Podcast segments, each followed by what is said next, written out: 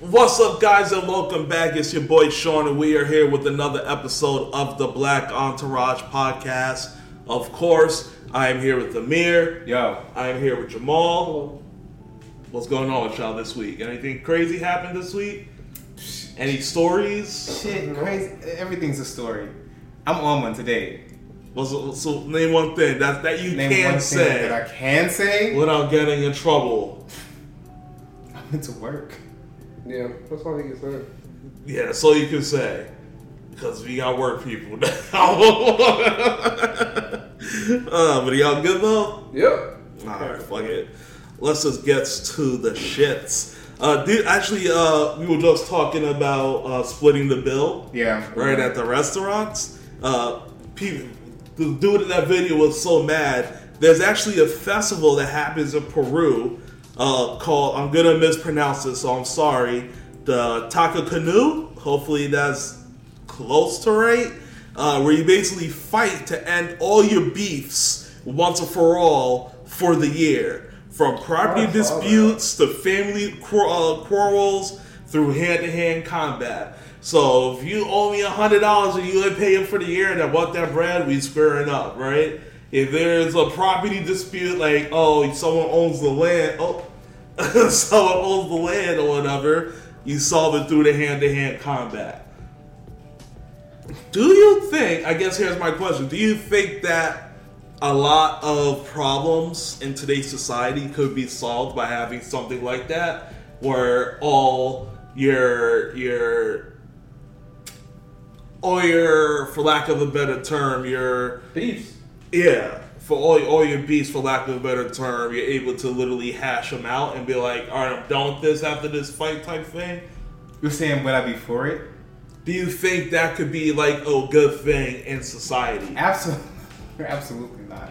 No. No. So so I Hell think it's no. a better alternative. To It's a better opportunity to fight about it. Yeah. I mean, we can all people can always fight about it, but that doesn't eliminate the gun. So if we were talking like, okay, we're just going to eliminate all guns because you can fight about it, that's different.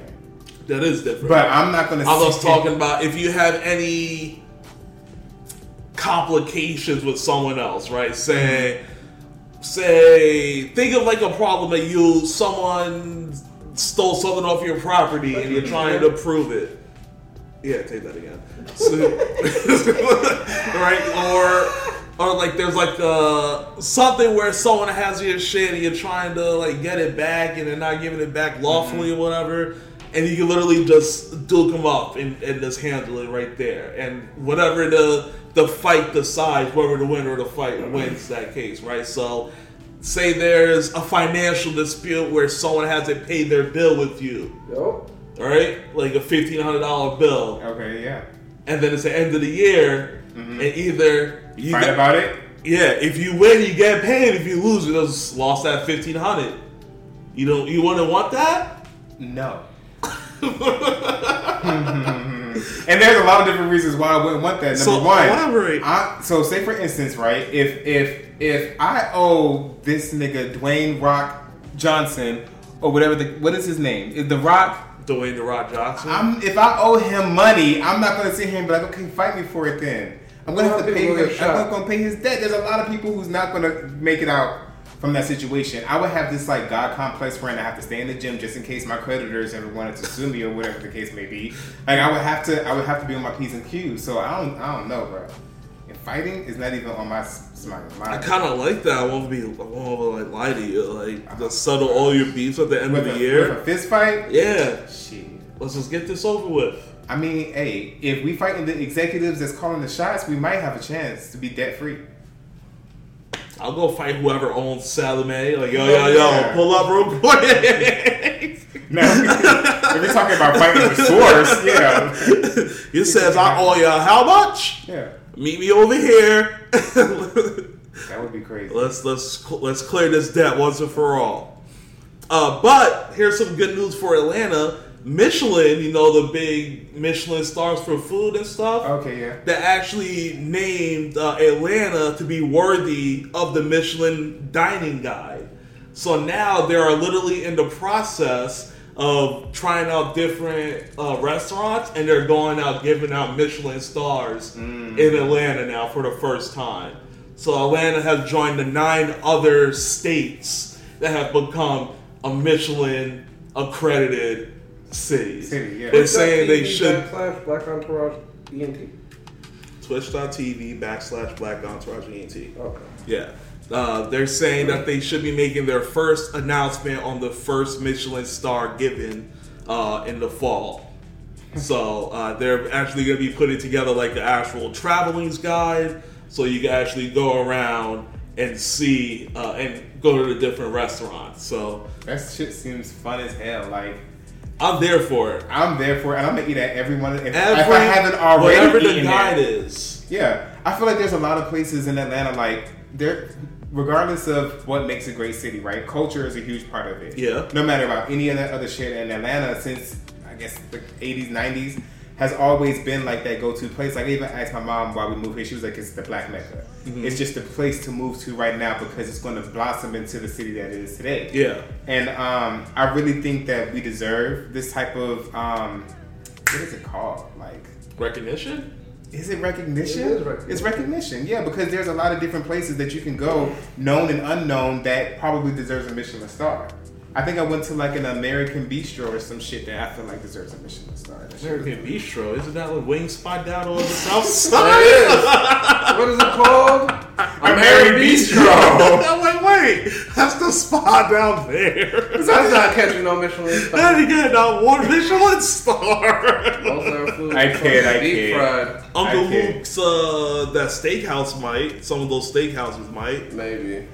Steak 101 might. That's a pretty legit steakhouse. That shit is hard to get a Michelin. It's star. hard. You gotta be perfect. You gotta be perfect. Literally you gotta have, perfection. like, it is literally like small plates. Mm-hmm. So I don't know. Yeah, steak steaks might not make it. It'd be like those like uh here's a puree steak Yeah. puree Yeah. with squid mixed Yeah. with the egg to make the color on the Yeah, something crazy like that. and it'll be like three hundred dollars for like a four course meal.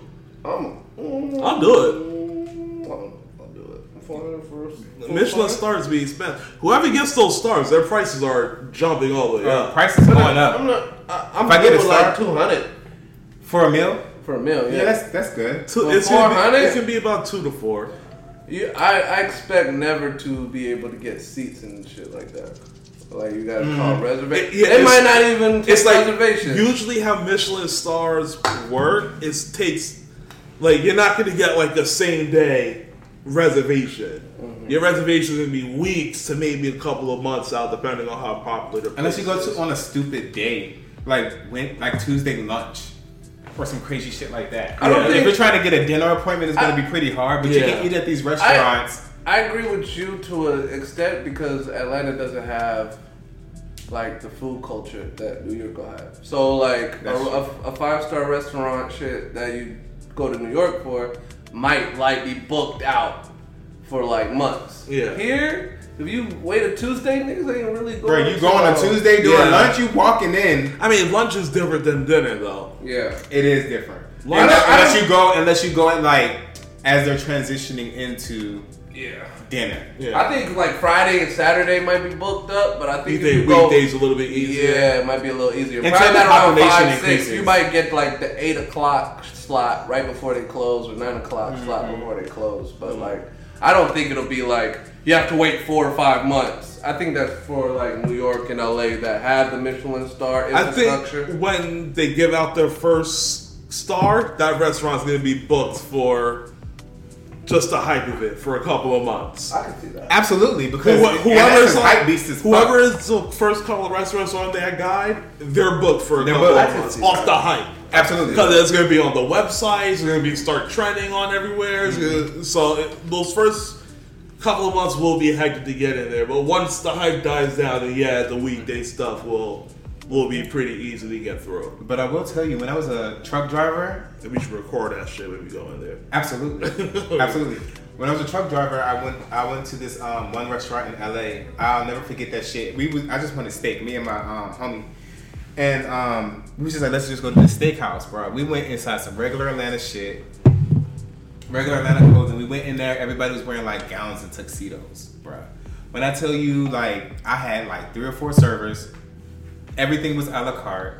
Me and him paid like three hundred something dollars each.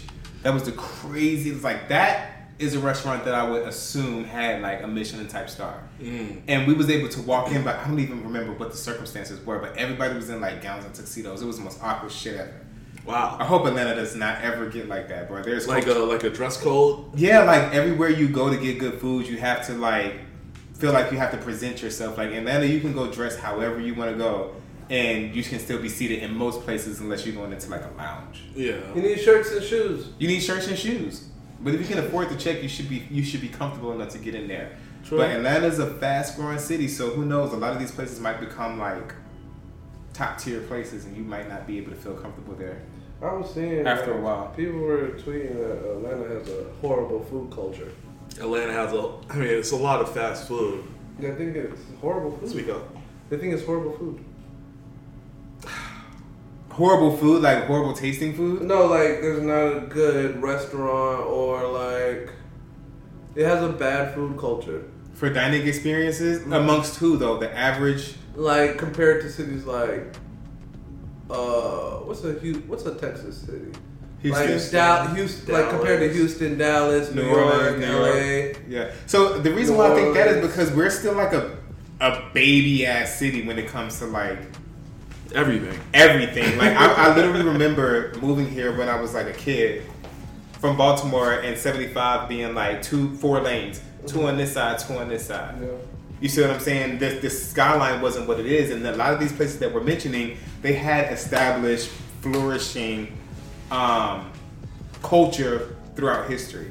Yeah. So I do believe that because Atlanta is such a new hotspot destination, it might take a while to solidify these different like places. If that makes any sense, that's probably why the, the perception is the way it is. But I do believe that if you go to like a group of locals, they can tell you where to get some good ass food.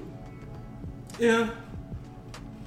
Yeah, I can see that. But yeah, but I could definitely see you. Atlanta isn't on that grand stage They're yet. not there yet. No. So I guess we'll see what this Michelin guide does as far as the food culture for Atlanta. That's generally known. I won't say generally known, but there's a lot of fast food here, and the, the there's not really a lot of. I mean, there is a lot of sitting cuisine, but there isn't like. That's not what it's known for. They're not world renowned. Yeah, that's not like what it's known for. So I guess we just have to wait and see which restaurants end up with the stars. And then maybe some of the stuff that we've been to already, like you said, that we can kind of speak on, uh, like a before and after type thing. Uh, but if not, I mean, I'm still looking forward to try all these restaurants on the list. Um, And some of that food really don't be good. no. Like I've been to like what is that restaurant that we went to? Which one?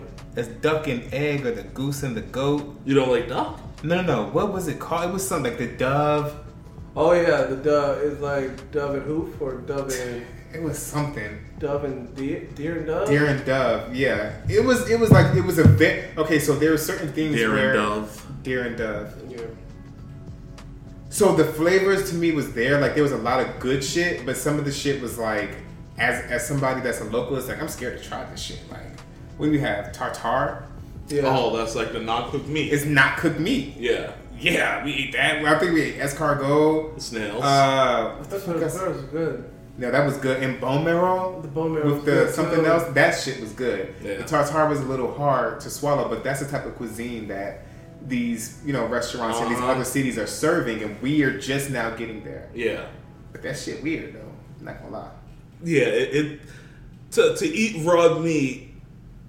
It's Real one. Yeah, it's hard, but it's kind of like the uh, what's the one with the fish and it's the raw. Ceviche. It's like ceviche, right? The lemon. Ceviche. the- It so- cooks in it cooks in the lemon. yeah, exactly. So, oh, It does. Air quotations. You said it. It's, a, it's an acid. it's an acid. It cooks. No, I get the science behind it. so Pretty damn same raw. thing. In Right, 'cause sushi, it- sushi, you eat raw. Same You do thing. eat it raw. most So- fish is generally safe to Safe, have raw. yeah. Yeah. Depending on who prepares it. Not. Not really. Uh, it, it, all, You long get a you nice gut it, fillet, yeah. You got it. You, you Yeah. take the bone. You, yeah, most fish you you should see sashimi it nice Yeah. and thin, or you most fish is okay raw. Yeah. He's like, nope. I'm not doing that. Unless, unless I know you've been doing it for a while, I'm not eating your raw sushi. so you want to so you, so when he orders sushi, you don't have like anything raw. He gets it fucking. No, I get fried. no, I get raw sushi, but I have to go somewhere that I know that they've been making sushi for a while. Like if I see, I'm not gonna come to your house and be like, "Yo, Amir, I just made some sushi, my nigga." So what? You don't, I'm gonna be like, "Hell no, nigga! Like eat you no don't, sushi at you your don't eat the five dollar trays from Publix. Okay, but the nigga who makes the five dollar trays at Publix used to live up the street from me, two houses down. I Yeah. know he, I know he know how to But make he- sushi. Oh, okay. Cause that nigga look like he know how to make sushi. No pun intended. but that nigga make sushi. He been making sushi at that Publix for a while. You gotta think everybody at that Publix been dealing with raw fish. They know they know their way around They know what they're doing. Yeah. They know what they're doing. Uh, but yeah, let's kind of get into it. Uh, not only are we in the middle of a writer's strike, but now the actors are on strike as well. Uh, leadership uh, for the Performance Guild, the the SAG, the SAG uh, Actors Guild, whatever it's called. There's too much letters in that acronym. It's too much. Uh, they basically There's only three. SAG. SAG hyphen AFTRA. That's that's the official. Oh, SAG AFTRA. Yeah, I guess that's the actor side of it. Because what is this? The Writers Guild of America. Mm-hmm. So it's uh, whatever that means. They have directors on one too. Yeah, the directors got their own, which I wouldn't be surprised is probably. No, the directors already made their deal. Oh, they're already good. Yeah. So You that's why. them. That's why they're not complaining. Yep. No. But- still selling. Uh, there are some extremely strict rules uh, for these guys. Let me just open this up. They are uh, not able to attend premieres, do interviews for completed work, go to award shows, attend film festivals, or even promote projects on social media while the strike is in effect. They are also not allowed to attend conventions such as Comic Con or the 90s Con to promote any past or present work made under the uh, the SAG contract. Wait. Why are they not able to do any of that? They're It's a strike. They're on strike. Oh, so that's when they're not. That's the gonna guideline. Yeah, the Oh, okay. actors are on strike now with the writers. Remember, writers are on strike Yeah. because of like the streaming. Yeah. So actors now joined in solidarity because they couldn't reach their deal either. Yeah. So they're essentially wanting the same thing, Yeah. uh, where they want more uh, more streaming dollars, uh, and then uh, uh, uh, from like the streaming shit, they want dollars from that. They Uh, want residuals from. yeah, they want more. They want better residuals. Yeah. Uh, they also want um, the percentages to be better. Yeah. I forgot what it was like. Uh, they're looking for like eleven percent, like four and three respectively, Yeah. based off different things. But right now they're only looking at like four, three, and three percent. So the numbers that they're looking at are completely like way off from each other. And then I was also listening to like this one actress who basically was saying, you know, you keep talk like people keep saying in my comments, this is her, that you know I have a lot of money, I'm doing this and I'm doing that. Um, but at the end of the day, she's basically like, I'm the reason why I'm on strike, even though I'm a wealthy individual. I am on strike because there's writers who they only get money for the deal to, in order to help write, and then after that, there's no residuals or nothing. That's like an upfront cost. And there's other different positions inside of the whole acting, you know, world that is uh, basically being underfunded, and they're trying to figure out a way for everybody to be able to eat when there's billion dollar corporations funding the shit. Yeah, but I was listening. Who said something? Bill Iger. Yeah, I actually have what he says here. Just give Tell me a it. second. Also, thanks for the follow, Pentes. Penta. Uh, hopefully, I said that name. Uh, and we hopefully I said your name right. But we will get to uh, the politics a little bit later. So just hold in. We have a whole uh, list of uh, po- political topics to get through. Uh, but Disney CEO Bob Iger said. That's a joke. Oh, okay. Uh, let's see. He says it's very disturbing to me. Uh, we talked about disruptive forces on this business and all the challenging challenges we're facing. Uh, the recovery from COVID, which is ongoing, is not completely back. This is the worst time in the world to add that to the disruption. Understand any labor uh, organization's desire to work on behalf of its members to get the most compensation and be compensated fairly based on the value that they deliver. We managed uh, as an industry to negotiate a very good deal with the Directors Guild that reflects the value that directors contribute to this great bus- business. Uh, we wanted to do the same thing with the writers, and we like to do the same thing with the actors. There's a level of expectations that they have that is just not realistic, and they, they are adding to the set of the challenges that this business is over. They are adding to the set of challenges that this business is already facing that is quite frankly very disruptive. So, uh, and this is basically uh, what he's saying, but uh, one of the big things is with the groundbreaking uh, AI, which Mm-hmm. you kind of touched upon when the writers went on strike, how Yeah. they was talking about using AI for like the writers' room. Yeah. They're also thinking about using like AI for the actual actors. Yeah. So one of the big things that the actors are completely against uh, is like uh, these companies now, like Disney, they want to essentially digitize the acting Mm-hmm. so they could fix the actor's performance digitally because they'll have like all their imaging Their and shit, or their likenesses, basically. Yeah, this is a way like Disney, is like I won't say just Disney, but these other companies are trying to literally think take the actors out so they could use AI to control. that's what they were saying. Everything, the Yeah, dance, they were like you could say a line and Because then you don't have to work with humans. give their likeness, and then they were like they could use it in perpetuity, which means they could use it anytime they see fit, Mm-hmm. and not have to pay the actor for it. So it's like, See, and that goes into the whole thing about AI that we were talking about previously with like the whole musicians and them being able to have their voices put into the AI. And Drake had a whole song made through his mm-hmm. voice and shit like that. I don't know who else. I think it was my mom that I was talking to, but basically she was just like, "There's gonna have to be some type of like universal income by the time AI takes over because there's not gonna be a job that AI can do yeah, that can't be replaced by humans. So eventually Yep. we'll have machines and computers doing all the work. So there's not going to be like even if you go to Walmart, there's like four registers, and on each side it's all self checkout. yeah, you see what I'm my saying? yeah, my Walmart completely. Yeah. It's like now every time I go back, it's like less and less actual human cashiers. Yep. It's like Or 80%, humans in the building. Period. Yeah, it's like eighty percent like scanning yourself in the front Right. now. There's like two lines of cashiers, and the rest of the people are just stocking at this point. Yep. So yeah, AI is affecting a lot of other places. Uh, but this is what they're talking about with the the AI. Uh, according to the Alliance of Motion Pictures and Television Producers, uh, the rejected deal included a groundbreaking AI proposal uh, that would protect performers' digital likeness.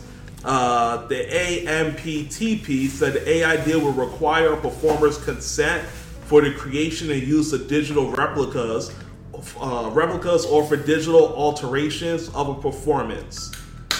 Uh, they described that would be AI proposal as a backdoor means for studios to gain perpetual rights to an actor's likeness. yeah.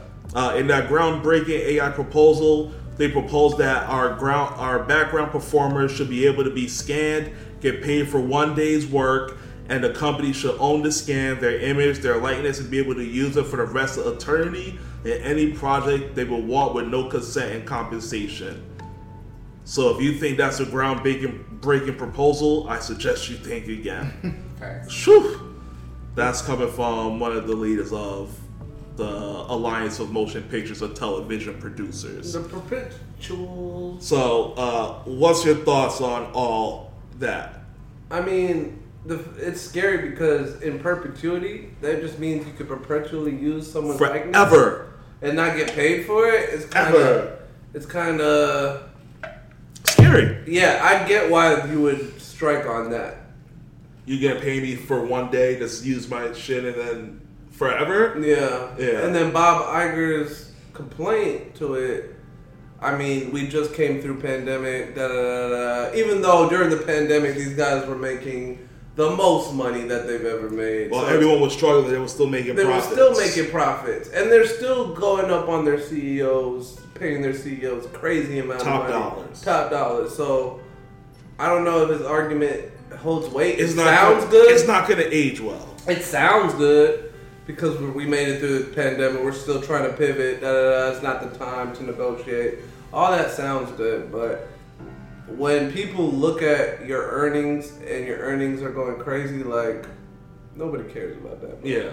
You gonna they're Share gonna want wealth. a bigger. They're gonna want some wealth, and the fucking uh, what is it?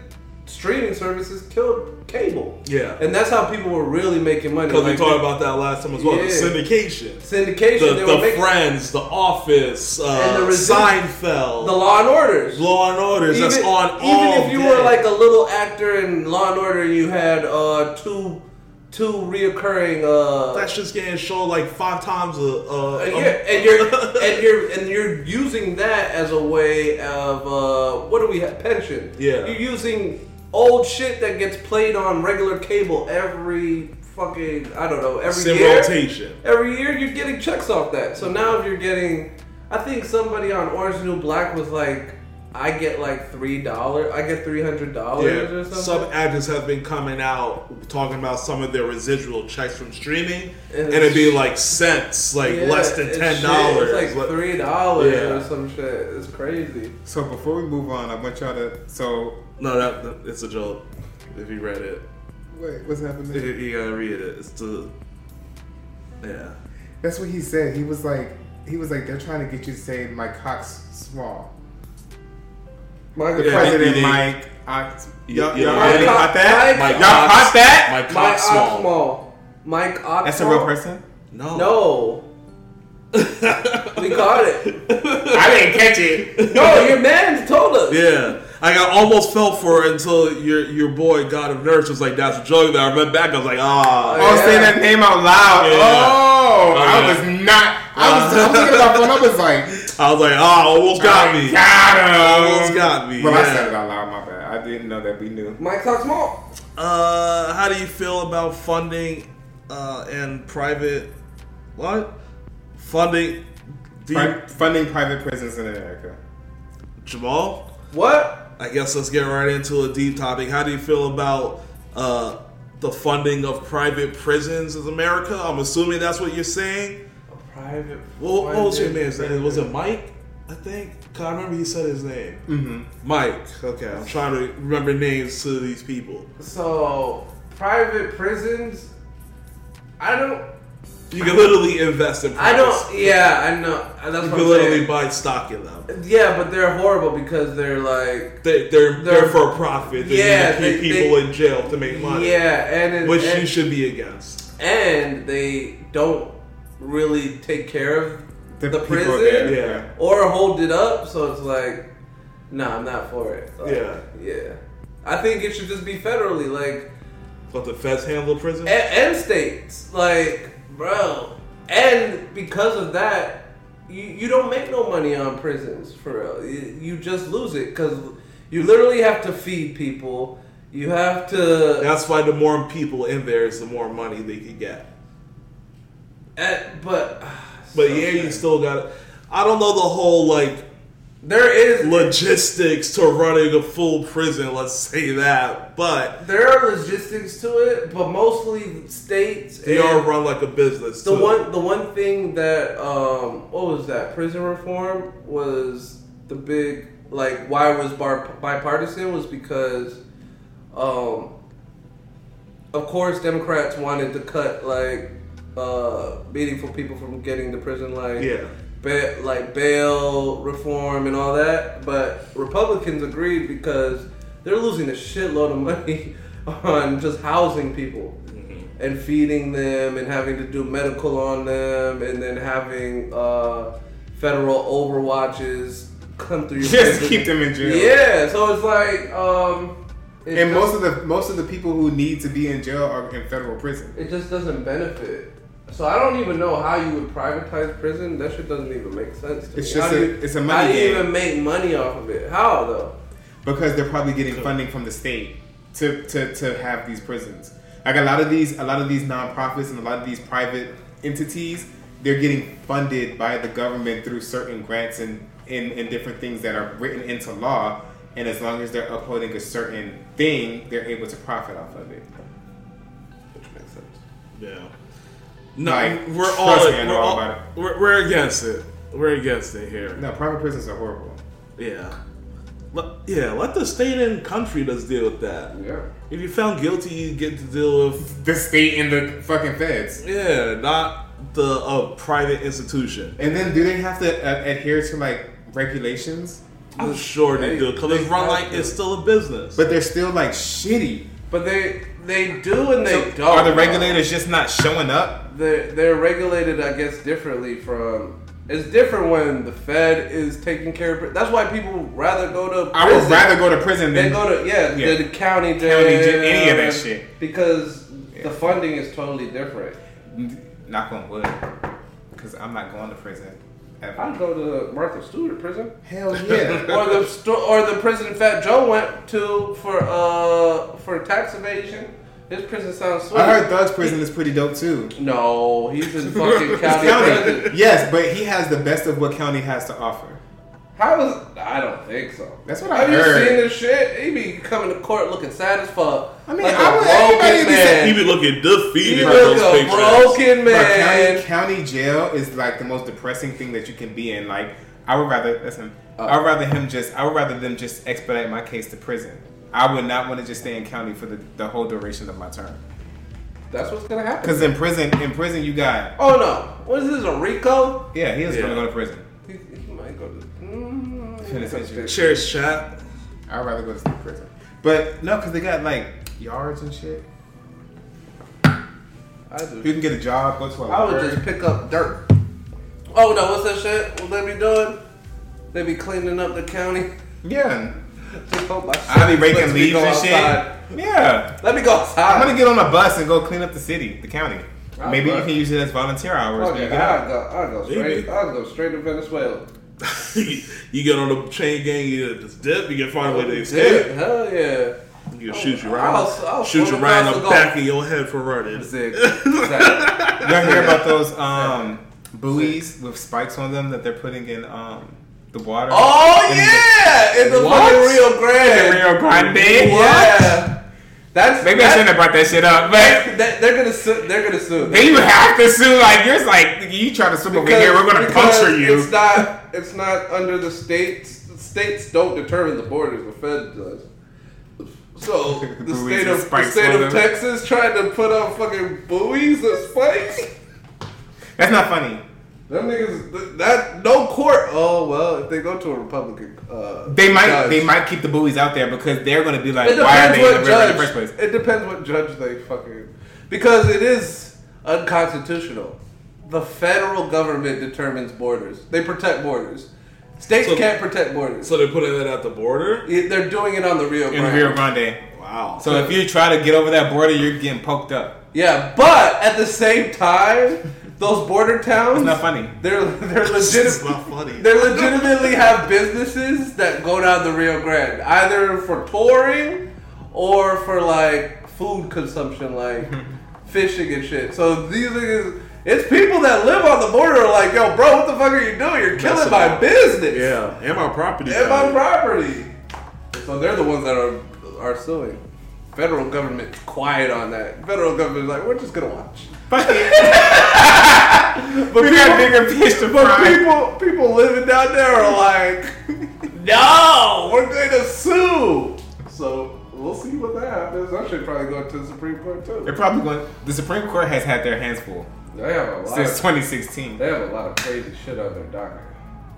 What else they got on their docket? Man. Wait, I thought their docket just ended. This is a new docket. The, oh the, no, they have shit that's coming from next year. That's even crazier than the Then shit. this year, Mm-hmm. I, I, I stay tuned out. I don't got the fucking Do you, stress. do you know respect- some of the stuff? I don't. I'm not offhand. I they. I've heard a list and I was like, damn, this is more contentious than this year. I think it's like so. One of them is I think is um is birth control. No, not birth control. Uh, Please don't take away their abortion. Abortion through the mail. I think I think they um, It's a good way to do it. Republicans are suing a particular pill. I think it's aldosterone or some shit. That's for um, for birth control. It's used for two. It's two pill. It's a two pill. Is a two, Two pill, pill abortion. termination. Yeah, two pill uh, determination. But this first pill that they're trying to get off is what makes it easy. Like it. It doesn't cramp. It doesn't do anything. It's like an easy kill, and then the second pill gets rid Gets of everything. You could do it with just the second pill, But they trying to. but but that that shit is painful. Like that shit, it cramps you. It does all type of shit. No. So so they're su- So what they did was sue the uh, company make maker. it more painful. They sued the company maker and said um, not funny. this it didn't do enough trials or some shit. They're suing the FDA, and the FDA is basically what says What goes? what goes. This is a safe pill. We put this shit It's a out. safe pill, but they're suing him and saying they didn't do enough Research. research or something else, and then so now that that's going to the Supreme Court to see if the F if okay, so if this shit wins, then you're basically taking power away from the FDA to say what what they can do to uh, say a, a, a pill is safe enough or a drug is safe enough to go on the market. Questions of safety regulation. I finally understand politics. Yeah. So, but but it it'll it'll be bad because you could legitimately say anything. Like, um, you could do a vaccine and be like, I don't think it's safe enough, or I don't think it went through enough trials, even though you're not a fucking doctor. Yeah. And then you can sue, and because of that ruling, they're gonna have to take it off the market or some shit. So you basically, and I don't think that'll go anywhere, but fuck it, you don't know anything. You never with this, guy- know. with this goddamn court. And This the way- up and down. They're unpredictable. They're open to talking about anything. They're taking. I'm pretty sure uh, Biden's plan. So what he did over the weekend was, um, or over this last week, he, uh, the what what is it? The school. What's the school? Uh, Department of Education uh, decided to forgive a bunch of loans for people that Hold are. on, I have the number here because that was a topic. Yeah, Hold I think it was 80 million. It was like 86 mil. Hold on. It was- It was a big number. It was a big number, Uh, It's not a big number. but basically it yeah, was. I don't tell you. Go Yeah, ahead. basically it was for people that have been um, paying their loans for 20 years, and at the end, $39 billion for Yeah.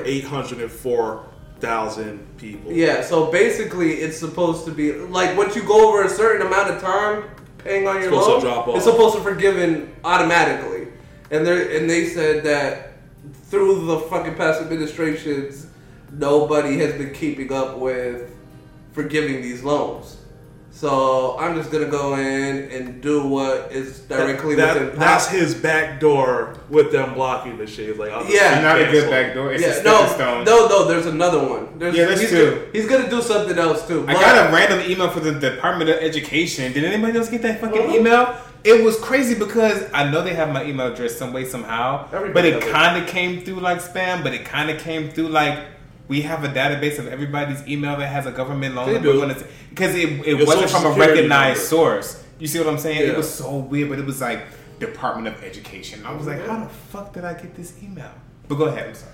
Oh, and then so fuck was I at? Oh yeah, you. Oh yeah, so he's doing that to say like we have that ability to forgive these loans because this is already a precedence that we already established way, Yeah. way, way back So here, here's a quote from Miguel Cardona uh, from the U.S. Uh, he, Secretary. yeah, the U.S. Secretary of Education. Uh, this is basically what you were saying, where people it, they kind of forgot about people and it fell through. Uh, for far too long, borrowers fell through the cracks of a broken system that failed to keep accurate track of their progress towards forgiveness. By fixing past administration failures, uh, we're ensuring everyone gets the forgiveness they deserve. So that's part of their reasoning for, For it. these are a lot of people who So- continually paid, and it's time for them to And drop it, off. and it's a little bit stronger than saying the Heroes Act. That was what the last one failed. yeah, Um, because this is already on the books. It's just administrations didn't do it. So this should stand, but granted, that's probably going to reach the Supreme Court too. Someone's going to sue, and I well, think sue over him the thirty nine billion. Someone's gonna sue for that. yeah, I think so. But have, this isn't the first time they've forgiven over the past like two years. no, he's been forgiving. He's been forgiving a lot. Yeah. But- so would that affect everyone? I think it would affect those 8, 800 to 4,000 people. Like people that have reached the 20 year mark of paying a student loan, uh, it'll affect them. Mm. But I also think if they could get that through without um, lawsuits or anything, Yeah. then it'll because he'll use the same thing. I think it's called the education shit because they have the power to restructure loans or whatever with that. Yeah. With that. The uh, education department on under I forgot what it's called. It Yeah. is like some education act. Yeah, From like nineteen sixty something. something. Education that Act. the the education department has the power to forgive and take away Yeah. your loans. Loans, That's yeah. like what their department can do. So if they if they can get that through, then they're probably gonna do what they tried to do with the Hero Act through that, and that was the biggest thing with against Biden. They were like a lot of uh, activists were saying you should have used that in the first place instead of getting people's hopes up, trying to do this Hero action Yeah. that you probably knew was not gonna was Get not through. gonna get through. I will say I know somebody who figured out that that was a law. Um, and right now they're getting back pay Back pay from their loans. from the student loans because it was supposed to be forgiven and it never was. And so all the money that they got back, that they paid into it, They they are get getting back in back. monthly checks. I'll be like, don't give me a month, monthly. Give me my, give me my bread Give my all shit one a lump time. I don't know why they do that. Maybe because it was given to them monthly. And so they're paying it back monthly. I don't know, but they're getting checks from the um, from paying their loans off. Must be nice. Must be nice. Uh, to get back to entertainment real quick, uh, we just went into politics for a quick second. Uh, Bob Iger says Disney Plus content hurt both Disney and Pixar. Uh, and he says this. Uh, hold on, let me pull up a quick quote. Uh, Marvel's a great example of that. They have not been in the TV business at any significant level. Uh, not only did they increase their movie output, but they ended up making a number of television series, and frankly, it diluted focus and attention. That is, I think, more of anything, more of the cause than anything. So he got very honest about Disney Plus and the content uh, kind of slowing up Disney and Pixar. Uh, do you guys agree with that as content watchers? What do you, what's your thoughts on that? I think it depends on the type of content. Like this is Disney, right? Yep. So it's like I feel like Star Wars, the the the universe is so vast, you could just throw out fucking content and be okay. But I think with Marvel, maybe you have to kind of slow it up. I think I think a lot of people are getting uh, what is it called superhero fatigue because that's the only thing that is really That's the only thing people go to watch. that's the only thing being thrown down our throats. Yeah, but still, even like if you look at other movies, they're not doing well unless they're superhero movies. You can't blame Hollywood because Movies are not doing well. Yeah. And I the only ones that are doing well are superhero movies besides fucking The Flash. The But movie, the movie. I do think is uh, I am looking forward to that. Well, without the strike, with the strike now, it's probably not going to do as well without the the press run as that Oppenheimer about the Oh, atomic yeah. bomb by Christopher Nolan. Yeah, but all the Christopher Nolan movies go crazy. Yeah. So I think certain movies, I don't really think that like just like a movie for the theaters because it's like so heavy. But no, he does heavy movies. Dunkirk. You ever watch Dunkirk? Yeah, that's the war That, movie, right? that shit was heavy. Yeah. And that shit was still good. Uh, Amir, what's your thoughts on Bob Iger saying that Disney Plus slowed up uh, their progress?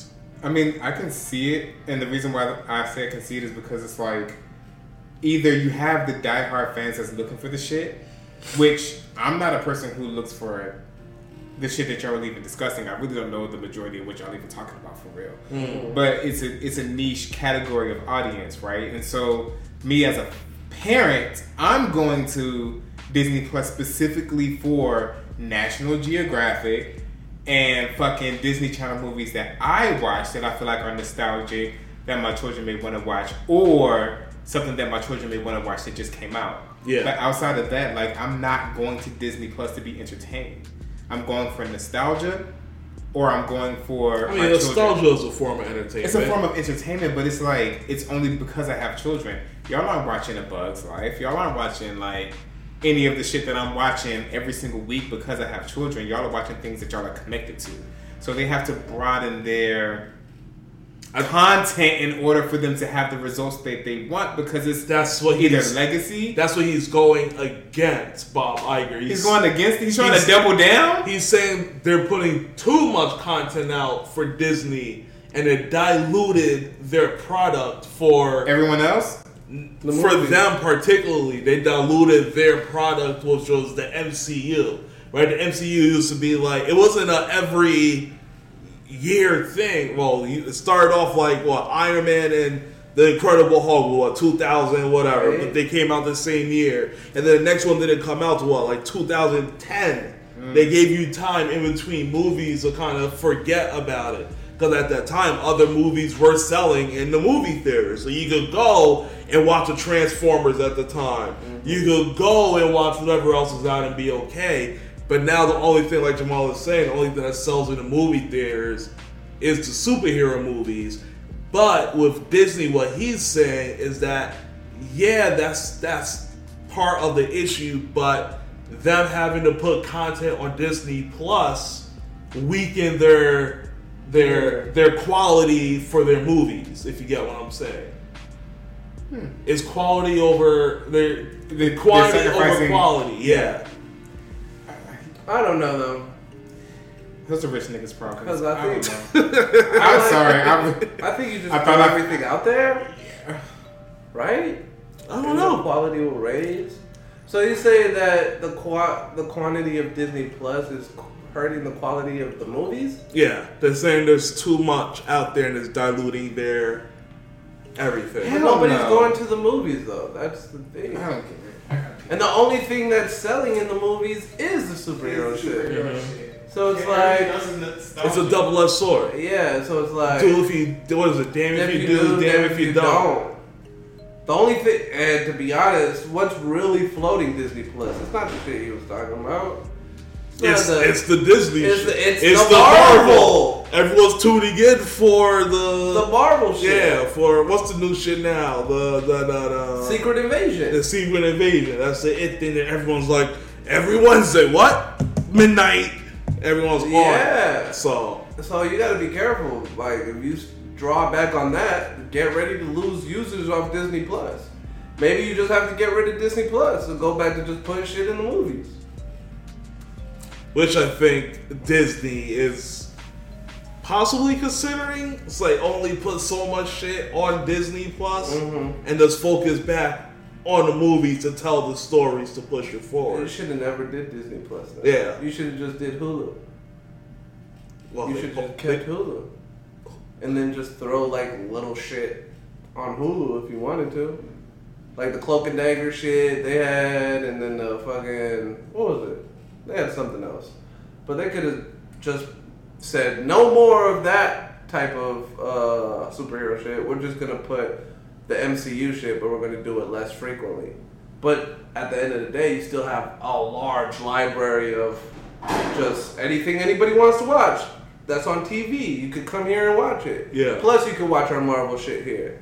You didn't have to do Disney Plus. You you painted yourself in a corner when you did Disney- Disney Plus yeah, because you own Hulu. Disney Plus is good. yeah. Uh, Well, now he's stuck in the corner. He's gonna have to keep doing that. They're gonna have to keep on putting. yeah, they, quality. they cannot not or people Disney will Plus leave now. because they're already. They're Netflix already ruined it. Netflix already ruined. Netflix already ruined um, that dropping an episode a week Yeah, for Disney Plus. So it's like people are only doing the subscription to literally watch one uh, series and then throw it away because you're not dropping the whole. I don't know. I don't know actually, but We'll see. You have to be careful. That's, that's fucking weird. Sean. I don't give a fuck. We live, but that shit was crazy. Um, If you become a dad, that's just gonna be horrible. Who touched my thermostat? that's what we used to call like uh, my pops growing up. We Mm. call that nigga uh, bionic ears or bionic eyes. See and hear everything. Yeah, it's like nothing can go by here. It's like, yo, dog, we just changed the thermostat. How'd you figure it out already? Like, Felt it. No, that shit's real. You can feel the changes in temperature. Oh gosh. Um. Uh, let's see. There's a Magic City docu series coming, produced by Jermaine Dupri and Drake. That's gonna be good.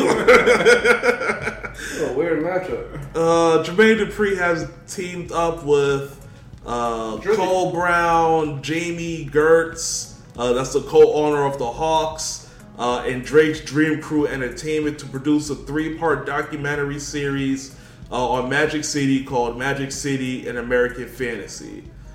Uh, let's see. Magic City, and I quote, this is from Jermaine Dupri. Uh, Magic City is a second home for me. It's the one place where celebrities, hustlers, politicians, and local and Atlanta locals all come together. I've watched it evolve over the years from a local joint to an international recognized spot. It's about time we tell the story the right way. Okay. oh, this is dangerous. Why? Fuck you mean politicians was in Magic City. yeah, they definitely are. Just politicking, huh? Yeah, what's his name? Lemon Pepper Lou just went there With to the go get the wings, wings. yeah. That's it. That's all I was there for was the fucking wings. Because See? you know, them wings in Atlanta strip clubs are the best. They do got good. Uh, The wings swing. do. No, but for real, no, their wings are better than any other wing I've had. Maybe because there was ass. So is this just like prime time for Atlanta history stuff? We got the Freaknik docu series about to come out for Atlanta. Uh, now you got the this one coming out. It is, I guess Atlanta's getting its time in the sun and more things other than just musically. It's becoming an older culture, like I like, I- like Oh before, like I my said. gosh, Atlanta music. Fucking, have, did- have y'all? Sorry, side note. Have y'all listened to that uh, Quavo song with Future? No, Yeah. I'm not seeing him coming out. Russell. Oh my god, that verse is like the best. Fuck Russell. That's why, that's why I be like, yo, niggas do not respect, in our group chat, they do not respect fucking Future, but yeah. Verses like that and songs like that that he'll just drop out of nowhere and then be like, it's like an angel. It's like a hood. it's like a hood poet just going crazy. This is some little bit of toxicity for your day. Oh my gosh. Spoken so well. some extra. Here's some toxicity for your day. I love a good toxic day. Uh, but yeah, back on. Sorry. Do you do you think Atlanta? You said Atlanta was becoming an older culture. Oh yeah. So basically, like I was saying before, like Atlanta's a fairly new city when it comes to like being on the scene. A lot of these other cities are. Um, the first word that I was gonna say was ancient, but that's kind of disrespectful. But they've just been on the map for a while. Yeah. And it's about time that these documentaries and these these descriptions of what Atlanta history is starts becoming, you know, more in the light because the history is now there. The people are getting older, the stories are being told, and they're at a point in their life where they're, you know, wanting to recreate uh, a reality that once was that was Atlanta. So I think this is the perfect time for that. It's perfect time. Atlanta was only on the map, and what when did Atlanta adopt uh, start rapping? Because it's not hip hop. Mm, probably like 2000. That's when they became mainstream. Yes, Yeah. that's literally yes. That's when Atlanta got on the map, and then after that, it was what? Um, damn sure wasn't sports. Um, It was it was the weather, it was the culture, it was even the politics. It was like a bunch of black bears, bunch It's a of lot of black yeah. uh, Congress people. It was just a bunch of black judges, like And it's a business friendly state. very, Very business-friendly. But it, there was like Kanye came came one time. I remember never forget this. He was in the club I think with a bunch of rappers. This is like Kanye. What Kanye was this? Like Kanye after? college dropout. No, no, no. It had to be what's that shit with the dancer? Teyana Taylor. No, no, no. With the ballerina. Oh, uh, What Dark Twisted? Fantasy? Yeah, Yeah. I think it's Dark Twisted Fantasy or Life of with Pablo. With a different album. Life of Pablo was was the one of those, one. but he did it at uh, T.I.'s club. What was what club was that? I don't know. I almost said Jay Z's club. and Nah. that embarrassing. But he's literally sat down and looked around and was like, "Oh shit, this is Wakanda!" Like because everybody, every everybody in that club was black. Everybody in that club had bottles, and everybody was spending as much as he was He was- spending. yeah. And he was like, That's Atlanta. "What?" And th- and that is Yeah. kind of where the culture shift came from. Where Mm-hmm. it, this is culture now. And I've experienced other black cities who are just like getting on the map. Like I was in Tampa for a little while. Mm-hmm. And Tampa's starting to get the same buzz that Atlanta got back like 15, 20 years ago. No, no, that's still considered America's asshole to me. It is still America's asshole, but when I was there, I noticed that there was like a. I noticed that they were living in the past a lot, as far as like their culture, the music they were listening to, etc. But um, I forgot where I was going with this. Sure. A lot of grungy shit has the most strip clubs. And it don't be the good strip clubs. What else can Atlanta have like a docu series on? Food. Nah, it, it, they have they can have a docu series on a lot of shit. Fucking uh, civil rights. Yes. Uh, was it? Wasn't this, wasn't Atlanta the first capital? No. What was the what was the capital of Atlanta? Of that? America It used to be- before- No, of Georgia. It had a different one. I think Savannah was. No, the first- Savannah. Yes. But I'm trying to first figure out what was the first capital before DC. It wasn't. It wasn't Atlanta. It wasn't I think it was. I think it was Philadelphia. Savannah was the first uh, Is that what I'm thinking about? first capital of Georgia, was Savannah. Yeah, it was Savannah. I think it was. Yeah, I think you're thinking about Philly. Philly was the first capital of America. I'm pretty sure. Sure it wasn't the South. First state in the U.S. is Delaware. The first capital of of, of America. I don't know my American history. capital Please forgive me. of America, New New York, York City. Wow. That makes sense. A lot of money. Yeah, that was the last place I was guessing for Yeah. first capital. Yeah, I don't know. Um, I was thinking one of the original colonies. Oh, what state is that? Virginia. Yeah. that's what I was Yeah, thinking. no. Uh, let's see. Uh, Lil Uzi Vert scores the first number one rap album of 2023 with the Pink Tape, selling 167,000 units. Did you guys listen to that? No. Okay, skip right over that. None of us listened to it, but there's the first. this is the first hip hop uh, album number one that was, was on the Billboard. It's probably pop. A lot of people, yeah, a lot of people don't like it as it's not. This this isn't my feedback. This is like the general consensus from mm-hmm. like Let's be clear. all lie because I didn't listen to it. Let's be clear. People are saying like this sound is very experimental. Yeah, Whereas that's- whereas like rock and roll But pop that's, is for him. but that's Uzi though. Yeah, he's but then, but then, what people are mad at him for is that he's saying that he's gonna give the album that we're waiting on the actual rap album. Yeah, because So- this was a mixtape. So allegedly, there's another album now on the way that's supposed to be him like Rapping. rapping. Yeah, I think he can really rap. I Me mean, too. yeah, but I from just don't like what he's putting out. Niggas Outta here. forget he's he's he's a he's, He's a real rapper. rapper. He's from Philly. so when he wants to tap into that bag, he can do it. Yeah. But he's on his. But like I always say, and I want to be crystal clear, there is a method of being able to become as big as you want by tapping into those other niches and getting these other people of America on your coattails. And I think that Uzi is doing a very good job as marketing himself as like this um, rapper that went pop. And then once he gets back into his rap bag, his rap albums are going to sell regardless because he's just Uzi.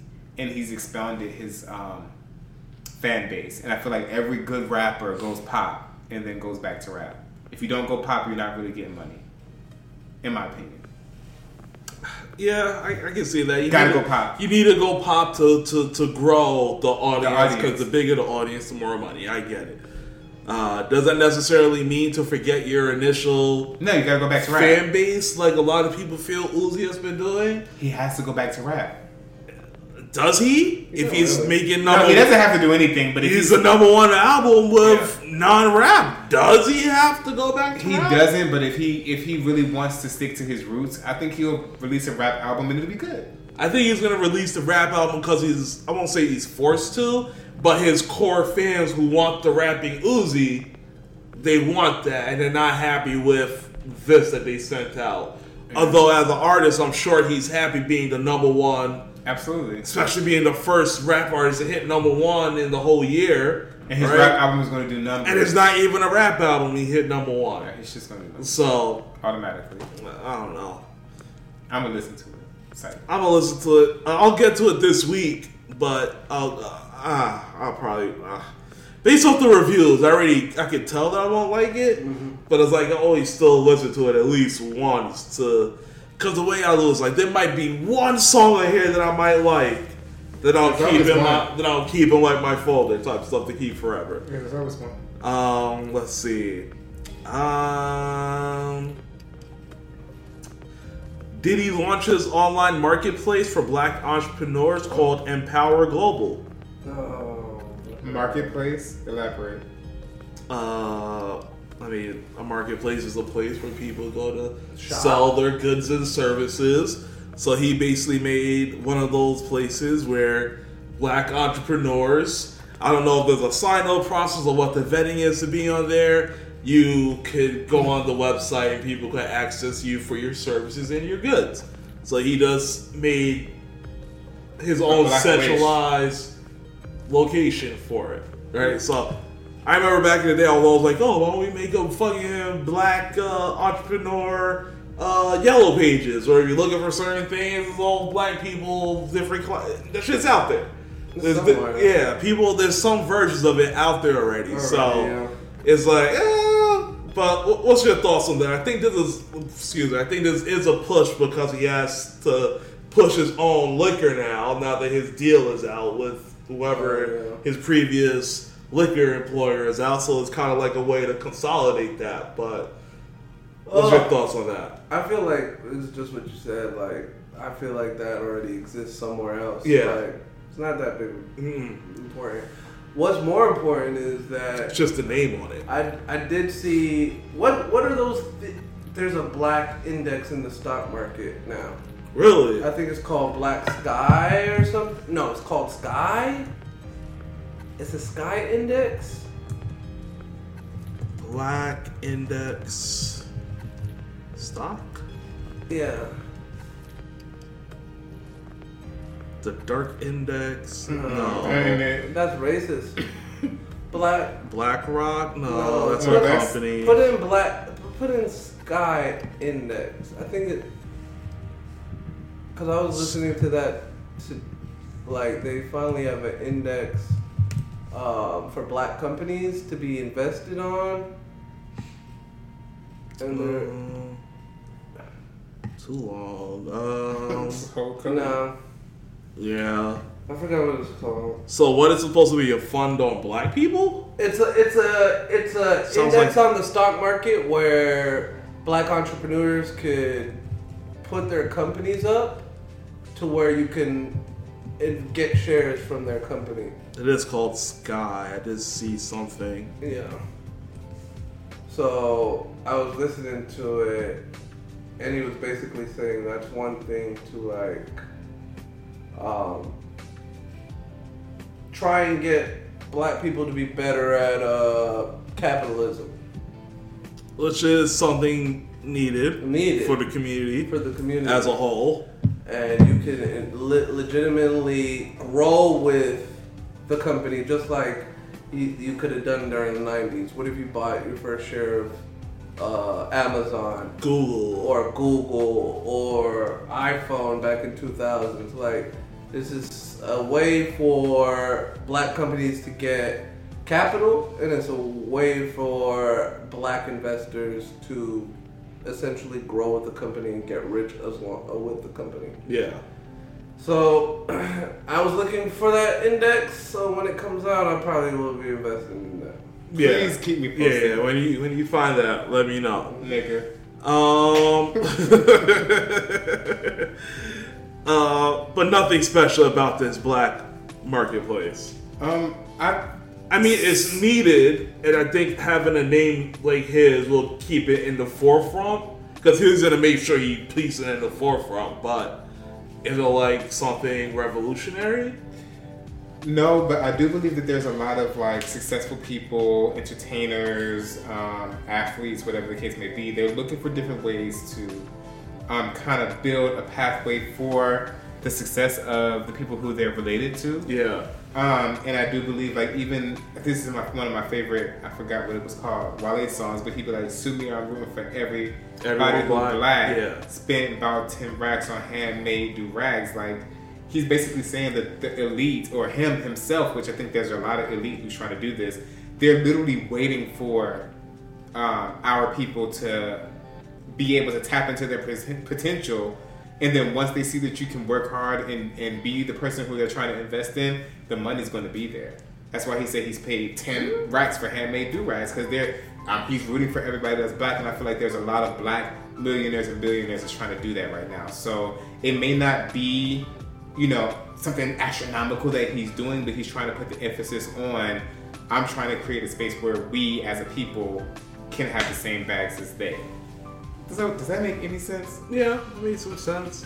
It reminds me of Kill- remember Killer Mike's uh, I'm very Killer Mike-ish. series where he tried to Buy everything black, Black. throughout the whole. the whole episode. It Yeah. couldn't go nowhere. Yeah. He had to buy. He could. There's nobody that makes a black car, a black car owner. So he had to ride a bike. Yeah.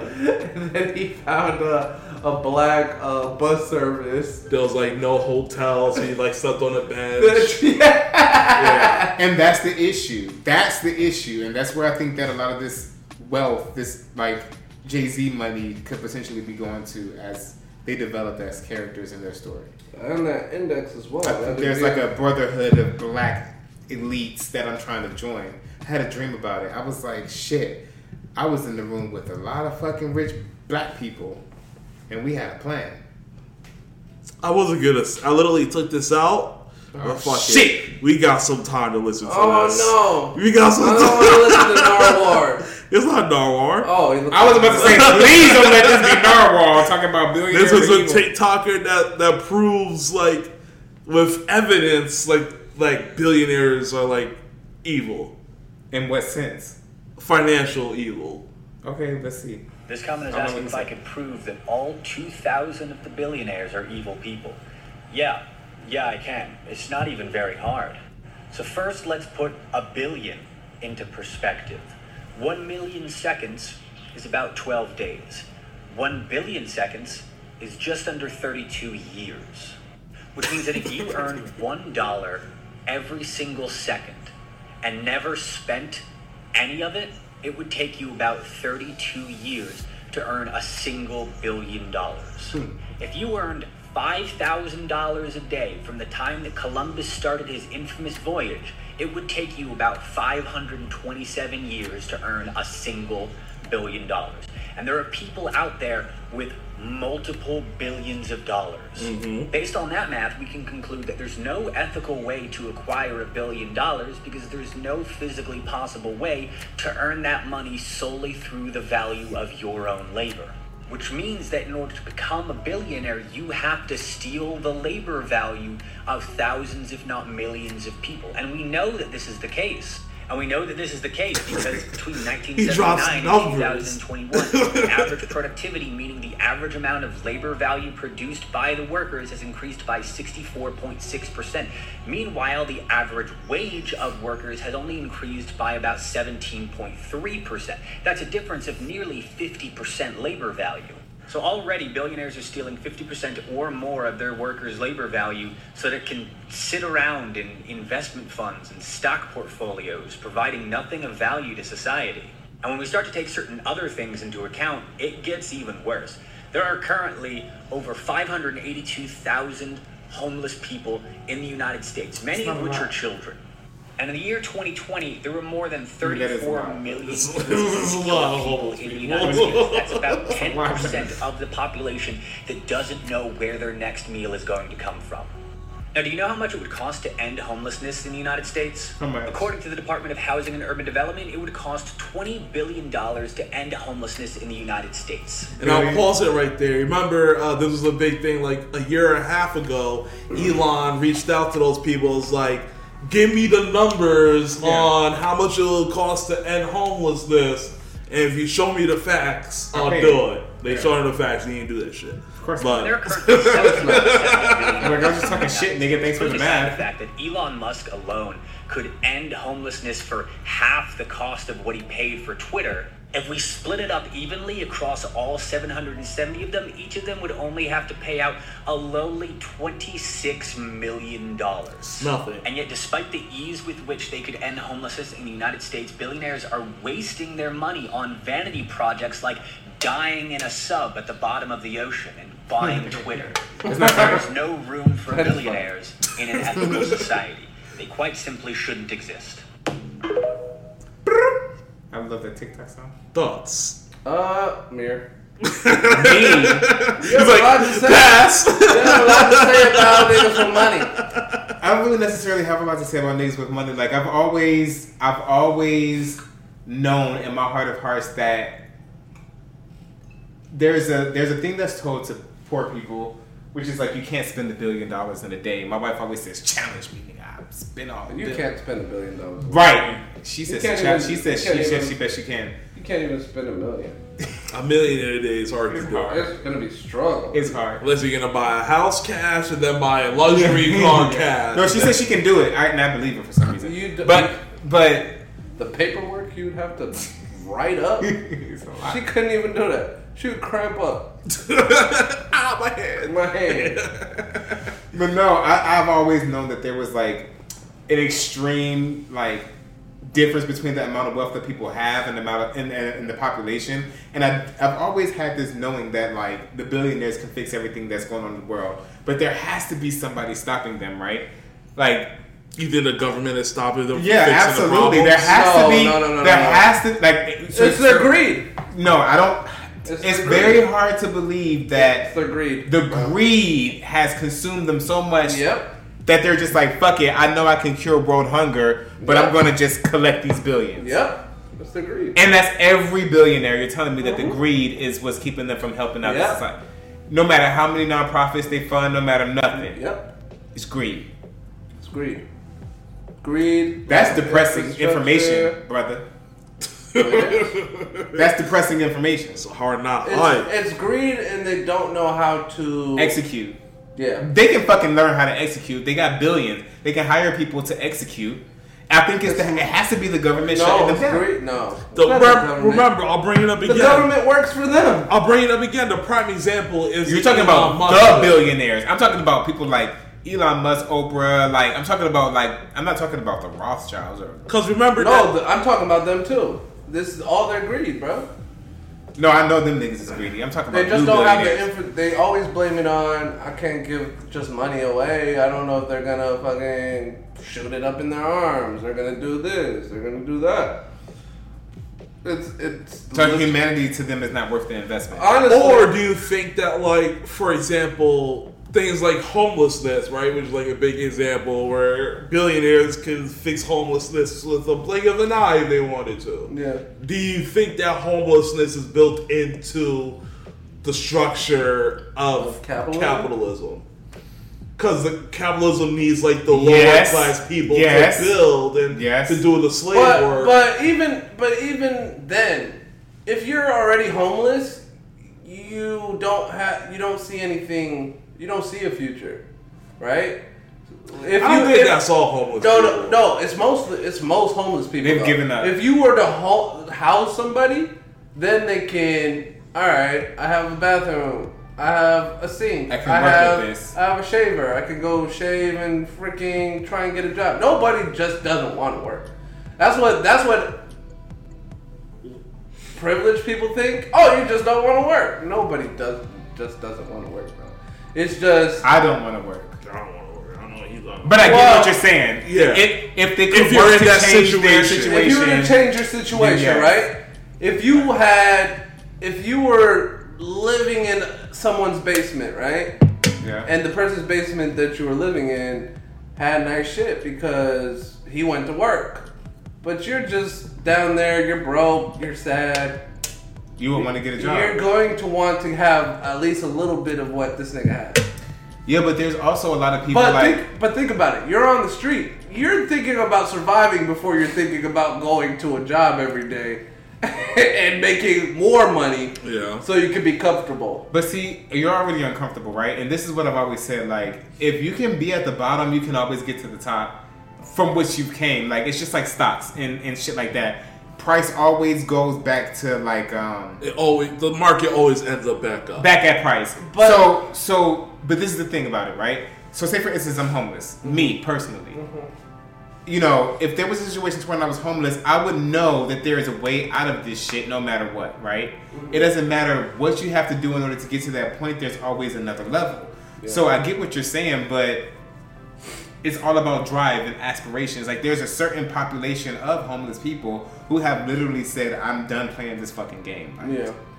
I, I think I'm done playing the fucking But game. for, for most people, once you get to that level, you're just playing on that level. Like once it's just I'm trying to survive, you just fight to survive. You're not survive You're trying not to, looking for the next You're upgrade. not trying to find a ladder to get up out of there. You're just like I gotta find my next meal.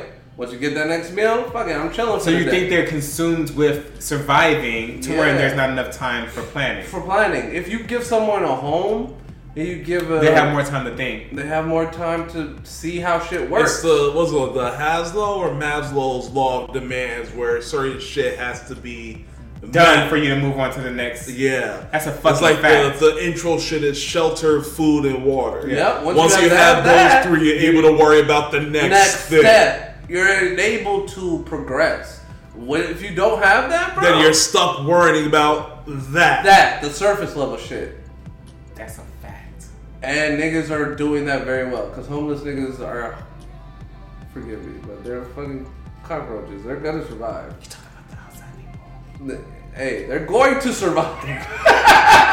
Those niggas are going to survive. No, they're but going to they're, survive. but yeah. they're but they're so worried about surviving. surviving. So, so do you think that if y'all was ever to go homeless, right? Like, God forbid, God forbid, knock on wood. like, shit. Oh, what you press? Oh, Oh, you close the lid.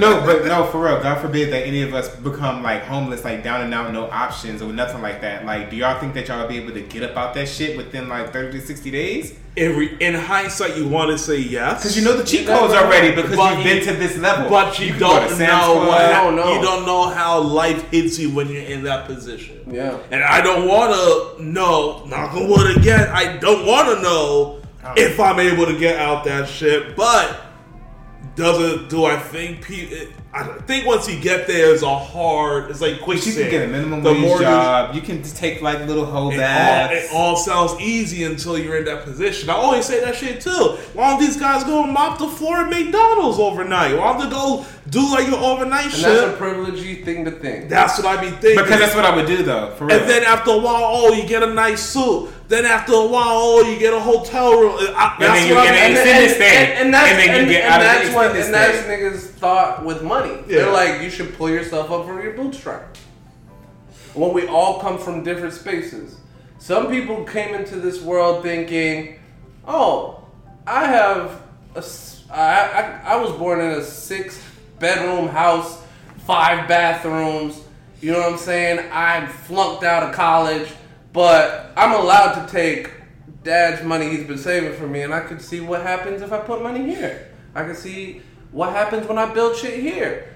I can see unobstructed. I can put money here. Like it's the freedom. this is the freedom, and you got to think there is a certain freedom knowing you always have a shelter over your head. You always know where food's coming from. You don't got to worry about that. It's a different I could put money here. I could put money here. And my life would be fine. we could put money in the motherfucking uh, stock market, and two weeks from Triple now, double. boom! Someone just sold the company to do this, and now look, we up, we up two stacks. It's called the Maslow hierarchy of needs, and the first step is the psychial, uh, physio. What's that? Physiological needs: air, water, food, shelter, sleep, clothing, reproduction. You know what?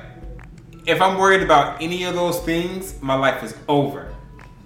That's If I have to worry shit. about any of that shit, I'm panicking. That's basic stuff. That's That- basic stuff. And once So if you don't have basic stuff, it goes to safety needs. Personal security, Okay. employment, resources, health, Okay. property. Can we go to the next one? I want to see where I'm at. Love and belonging, Got that. friendship, intimacy, family, sense of connection, Alright. and then esteem, respect, self-esteem, status, recognition, That's strength, where I'm and at. freedom, and finally self-actualization, desire to become the most that one can be. So I'm at esteem. See? Damn, the bottom is all the way down there. You came a long way, nigga, huh? Yeah. Right? Like when, when he could break it down, when he could break it down so simply, it's like, oh, I know exactly where I am, Yeah. and I know exactly where I want to go, which is self-actualization. So I need this, this, this, this. Oh and- no, and I can only ma- imagine because when I was here, I barely had the will to like move. You, you And don't- that's what we're talking about. When you- Or- that's or- why it's like it's when you said that's very uh Privileged. privilege of me to think that like, oh, they can do this, they get Yeah. a job and work overnight, mop the floors and make some money. Bro. That's the same You're trying to figure out where you're going to take a shower so you don't stink at the exactly. interview. Some people don't even think that far. Some people are like, I just need to buy something that'll get this shit off my mind. I need to get this Nigga, I'm hungry. now. Niggas are tying up shoelaces to find a vein just to get up, get out of that. Yeah.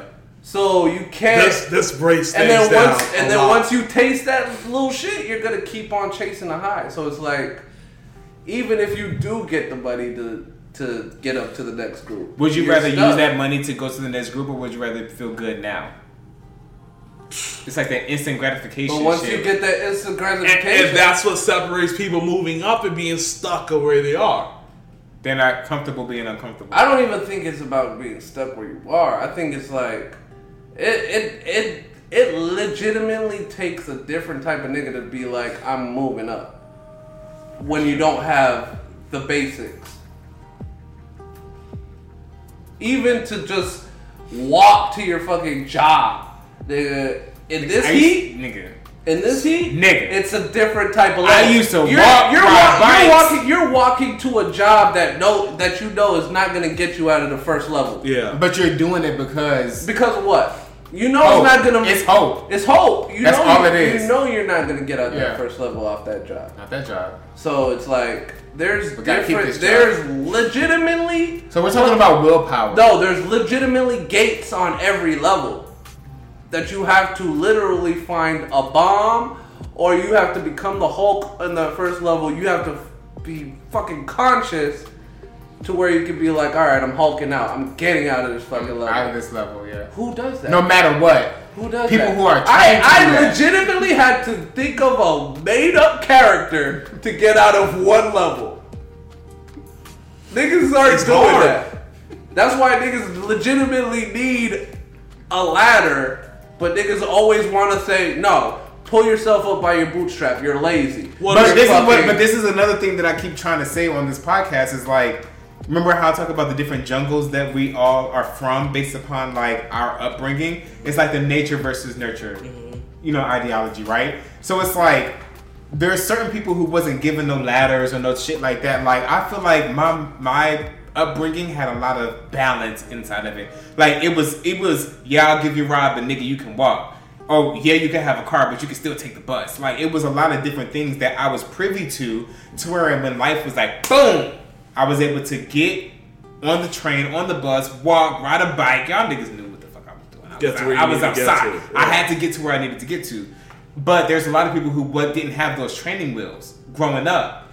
And so in their head, it seems impossible. Like, how do you expect me to walk to my job? It's three miles away, it's four miles away. That's too far.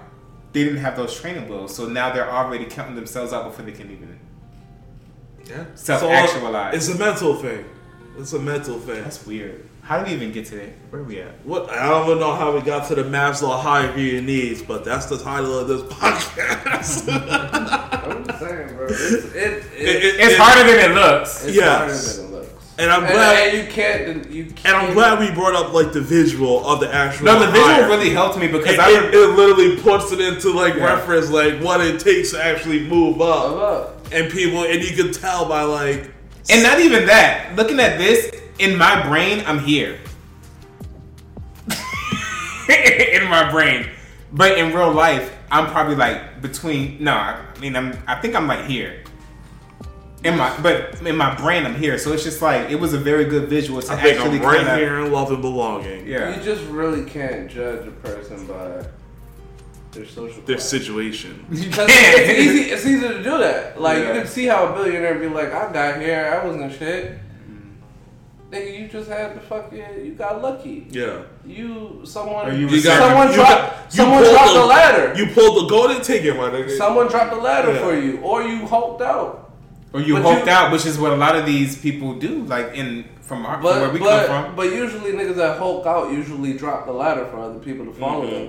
So it's like What that's they not a lot of say? people. If, if you want to go far, go alone. But if you want to go, how does it go? It, I don't damn. Uh, if you want to go far, oh, I don't judge shit about that shit. You can't really. You can't. if you want to go fast, go alone. If you want to go far, go together. An No, I proverb. do. I do believe, and this is the main thing about marriage. Don't Like hit me. Done. Yeah. that's the main thing about I'm marriage. suited right now. That's the main thing about marriage for me. Like as a as a as an individual, I'm very smart, I, in my opinion. But when there is a different perspective, a different culture, like they've been through different experiences and whatever, that two heads is greater than one bullshit that people were saying all of our life. That's just true. Yeah. And a lot of what these old people say is true today when it comes to me living my life. So it's like, whatever that quote you said, yeah, it's better as a team. But some people don't even have the mental capacity to work as a team. It's fucking weird, man. That's fine. That's a good shot. Yeah, it's a nice shot to cap off the night. Yeah. I am zooted right now. That'd be sick. That happened a couple times in this podcast. That's Often as it could. That happened like twice. Where it was just like, I'm leaving. I'm too good. Y'all know how to finish it. yeah, you know, Here's if your mom be like, I, if I cross that line, you got to buy yourself. We ending the podcast. Oh gosh. Oh. Uh, one more thing, then we can go into some political stuff. You guys heard that Shein, that fashion store? Yeah. They got a RICO charge against them, Yeah. uh, accusing the company of engaging in an elaborate operation to steal intellectual property from designers, both established and emerging. Yeah. What's your quick thoughts of that as I load up the article? I love, I love Shein. First of all, so cheap. Oh, you be buying shit from them? No, no. Oh. I should have said that secretly, but yeah. yeah. The Shein supplier, C supporter. What? It's so good. It's like a Wish. Is Wish really but for clothes only? hmm And I think Wish, if she could get the Rico, they're Wish? looking at Wish. Really? I think Wish is coming down the line. Should be too cheap. Yo, don't take away Wish from me, yo. They're gonna take it away. uh, the reason I heard the reason why Shein has a Rico is because they do steal people's intellectual property, but I could read it for you. but they use shell companies. So they use fake companies to take away a certain person's idea.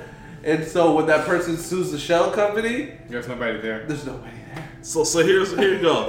According to the fashion law, independent designers Krista Perry, Larissa Martinez, and Jay Baron have accused Shein of producing, distributing, and selling exact copies of the creative works, claiming its actions are part uh, part and parcel of Shein's design process and organization DNA. Uh, the lawsuit against Shein asserts that the company employs a secretive algorithm uh, to identify emergent fashion trends and deliberately produce a limited quantity of potential stolen items. This strategy is allegedly designed to handle infringement allegations with swiftly and efficiently. Uh, when Shein copies a small or independent designer, the most likely outcome without brand protection specialists and specialized software on the lookout is that the infringement will go unnoticed. Uh, a complaint reads. Additionally, Shein is said to create most of his product if demand is great, as long as there's no risk of infringement. According to the plaintiff, Shein Shine allegedly employs a decentralized structure and a multiple a multitude of entities to evade res- responsibility for intellectual property infringement when faced with cease and desist letters or lawsuits. The lawsuit alleges that Shein falsely attributes responsibility to independent company companies when in fact the entities accused of wrongdoing are connected to Shein. So they're stealing, and just like you said, the independent companies, mm-hmm. they're trying to hope that the shit falls through the cracks. Cracks. Yep. So, what's your thoughts on that? Do you, do you or your family spend anything on buy anything from Shein? I'm scared of the internet. What do you mean? I don't know. I feel like I feel like coming up in the internet era it has me like terrified to use it, so I don't order anything offline. Like nothing. I Except don't for use, Amazon? I don't use Amazon. You don't use Amazon. I don't use Amazon. What do you use? I would go to the store. Oh, also, if you can't get it in person, you I don't order it? No. Wow. That's weird. That's very boomerish of you. No. No. Okay. That's very boomerish. All right, so and this was bit scaring me because I feel like I'm gonna be one of them old people that's just like I don't know what the fuck's going on. Like you be these new sitting on your porch like back in my day. yeah, I think that's Little gonna be me. whippersnappers. I don't trust it. Like I feel like when I was like a preteen or some shit, I ordered something offline and it got super lost. Like it got lost. I don't think I got my money back or whatever the case may be. And I was like, I don't fucking trust this new shit. I need to go to the store and buy my clothes. And ever since then, I haven't bought Clothes nothing. is different. I don't order clothes off the well, except for this. It's like simple shit like this, right? Where it's just like a print and stuff shit I order off the internet. But like as far as like jeans and shit like that, I'd rather go to the store, try them on, and things like that. I don't buy any. I don't buy anything off the internet. Nothing. That's crazy. Nothing. Yeah, I, they're lucky I pay my bills on the internet I do pay my bills. because I would go in person. But I just don't trust. You sound like my dad. My dad writes checks to all of the bill people Because he's smart. And he, he has He's a, smart. every first of the month. He's sitting down with his checkbook, writing all the checks for the month. He's writing everything down and he's sending the checks out. He's like the only thing I know that still like mail shit out. And you also have to realize checks don't process. I mean, I'm sure it's not a problem for your dad, but for me, being dad, it the checks process a little differently. than Yeah. cash money in your bank account, so you Yeah. make a little finesse. Yeah, because You gotta the finish business it. takes time to get there. Gotta travel, things And like it's based that. upon when you sent it out, post date. Yep. Uh, let's see. Da, da, da, da, da. Let me see from here. A lot of political stuff in Jamaal leaves. Uh, da, da, da. Well, you can talk about this before uh, he comes back. Uh, Oklahoma judge dismisses the Tulsa race massacre reparations case, uh, followed by the last three known survivors. Wait, what? So the last three known survivors from the Tulsa bombing massacre, they they had a reparations case in Oklahoma, and the Oklahoma judge dismisses the whole thing. That's so interesting. yeah, so now they're actually planning to appeal, but this is uh, uh, from the judge dismissing it. Uh, an Oklahoma judge has dismissed a lawsuit seeking reparations. The last three known survivors of the 1921 Tulsa Race Massacre filed the suit. Uh, Viola Fletcher, 109, Lessie Benningfield Randle, 108, and Hughes Van Ellis, 102, filed against the city of Tulsa and other entities in 2020, nearly 100 years after the infamous race attacks, which left dozens dead. Uh, the suit has asked the city to construct a hospital in North Tulsa and create a victims' compensation, compensation fund, amongst other requests, according to the Associated Press. Uh, seven defendants were named in a lawsuit, including the city of Tulsa, Tulsa County Sheriff Vic uh, Regalado, as well as the Oklahoma Military Department. What are your thoughts on that?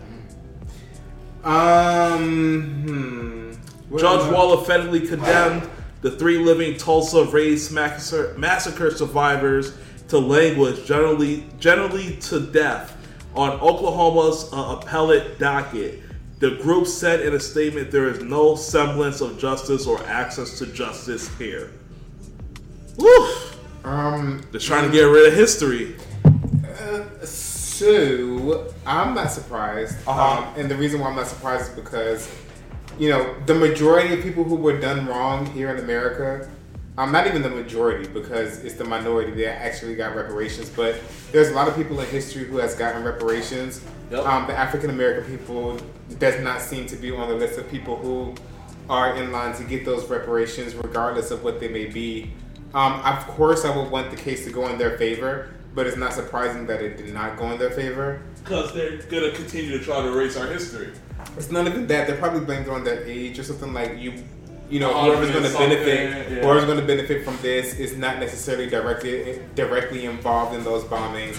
It would be your heir, not necessarily you, because if you're 108 years old and you're going to win this case, It's not- most likely you're, you're not, not going to spending this benefit. money. It's going to be your heir, and we're not going to give a bunch of heirs the opportunity to be on this playing field. So you think if they were younger, they would have been I more receptive to if maybe it was a more recent event, if it was a more recent event, um, I don't think that America is in the business of paying people for past events, events. past traumas. Um, and they're they're they're they're they're just now becoming like okay, if we do some shit right now in history, we owe you.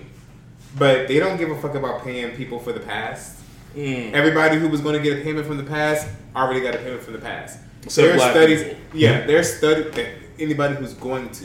So there's studies out here that's trying to like make reparations like make sense to you know the current government that we have. But at the end of the day, like everybody who got reparations got them.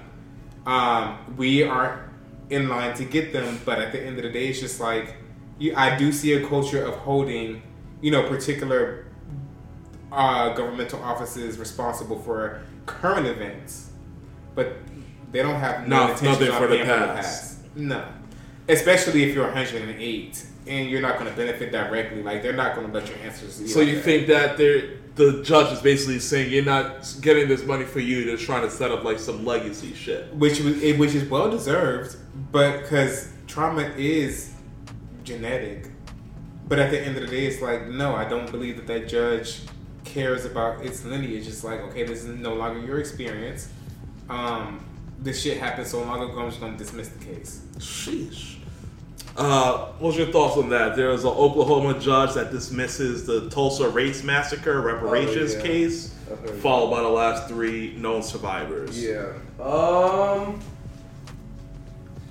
That's that's a complicated conversation because it's like, oh, and they can't. The judge ruled that they can't. Um, They're appealing it. they're appealing it, but they can't bring it again. If oh, I guess you can appeal. You can appeal. They're appealing it. Okay, so it'll go to another higher court. Yeah, it'll but- go to the Supreme Court. But they're old. They're like, all of them are in the hundreds. That's Amir's thought. Amir was saying that the judge was probably saying that since they're not going to be the ones to basically spend that money, why set up legacy stuff, essentially? But I know the state, the judge ruled it can't be brought in the state again. uh, I didn't see that. when when I was listening to this ruling, that's what I heard. Like he personally said that again. So they couldn't appeal it in state court. Um, I hate going to that website. Oh my goddamn! It, But but regardless, uh it's a it's a tough it's it's, it's a complicated that, subject. that's something that's gonna have to go to the Supreme Court. Like every time Anything reparations related has to go to the Supreme Court, and the Supreme Court is not set up And I think- to give reparations. And honestly, they're probably trying to stall these last three known survivors out so they pass away so they don't got to worry about it no more. And you that's would think crazy. the case would last longer than them though. But Yeah. they're the, but they're the only three survivors to basically be like eyewitness accounts for that shit if it goes to But court. there's but they're survivors. Ima- if it's imagine- an active case, their lineage should be able to still fight the case. Yeah, but because it's- imagine their words in the court. Like, yeah, I remember being inside the office and seeing them literally the words are bomb. documented. The, the the history is documented. Like that's the thing about American Yeah, history. Like all this shit, these motherfuckers know what the fuck is up. But at the end of the day, it's just like you know, you can sit here and try to prove whatever you want to prove, but niggas never got the promise that was promised to them once slavery ended. So for us to believe that that's going to move forward is just fucking crazy. Like it's never happened. And you are right. Uh, the Tulsa County District Court Judge Carolyn Wall tossed the case for prejudice. Dismissal with prejudice means the plaintiff cannot refile the same claim again in this in that court. Yeah. So that means it has to go to like that Higher court, court. Supreme It has to Court. go to that That's go state. to a higher court. Yeah. It'll go to Oklahoma Supreme Court. Yeah. And then that, it goes to The U.S. real Supreme, Supreme Court. Court. Gotcha. But yeah, that shit it doesn't bode well. Um, and that's just is what it is. But thankfully, we're resilient and we've overcome a lot. So Fair enough. Fair enough. Um, let's see. A Georgia grand jury handling potential uh, indictments in Trump 2020 probe is officially sworn in. wait, who? Oh, for Georgia. The Georgia grand jury Oh, yeah. handling the potential indictment for Trump for So this- 2020. So they're deciding if uh, criminal charges should be brought. No. Yeah, if criminal charges should be brought against them. in the case, yeah. In the case, yeah. And then Trump actually reached out to some of the Georgia judges to try to get it tossed out again. Yeah, that's not that's not gonna work in Fulton County. Uh, former President Donald Trump asked two courts in Georgia to disqualify Fulton County District Attorney uh, Fani Willis from investigating him and squash a special grand jury report that recommended criminal charges in Willis's 2020 election interference probe. Yeah. So she had two. She had two grand juries. One if there is something criminal there, which they said there is, and now they're finding out what charges to put on him. So, so there's two. There's two grand juries. So the first grand jury was just to be like, This nigga's guilty. If he- He's look, guilty, no, yes it was no? it was it was kind of a, of a way to for her to make it not political. Yeah. To say, I'm just seeing if there's anything here. If there's anything we could go at. Yeah, if there's anything here, they decided yes, there is, and then she made another.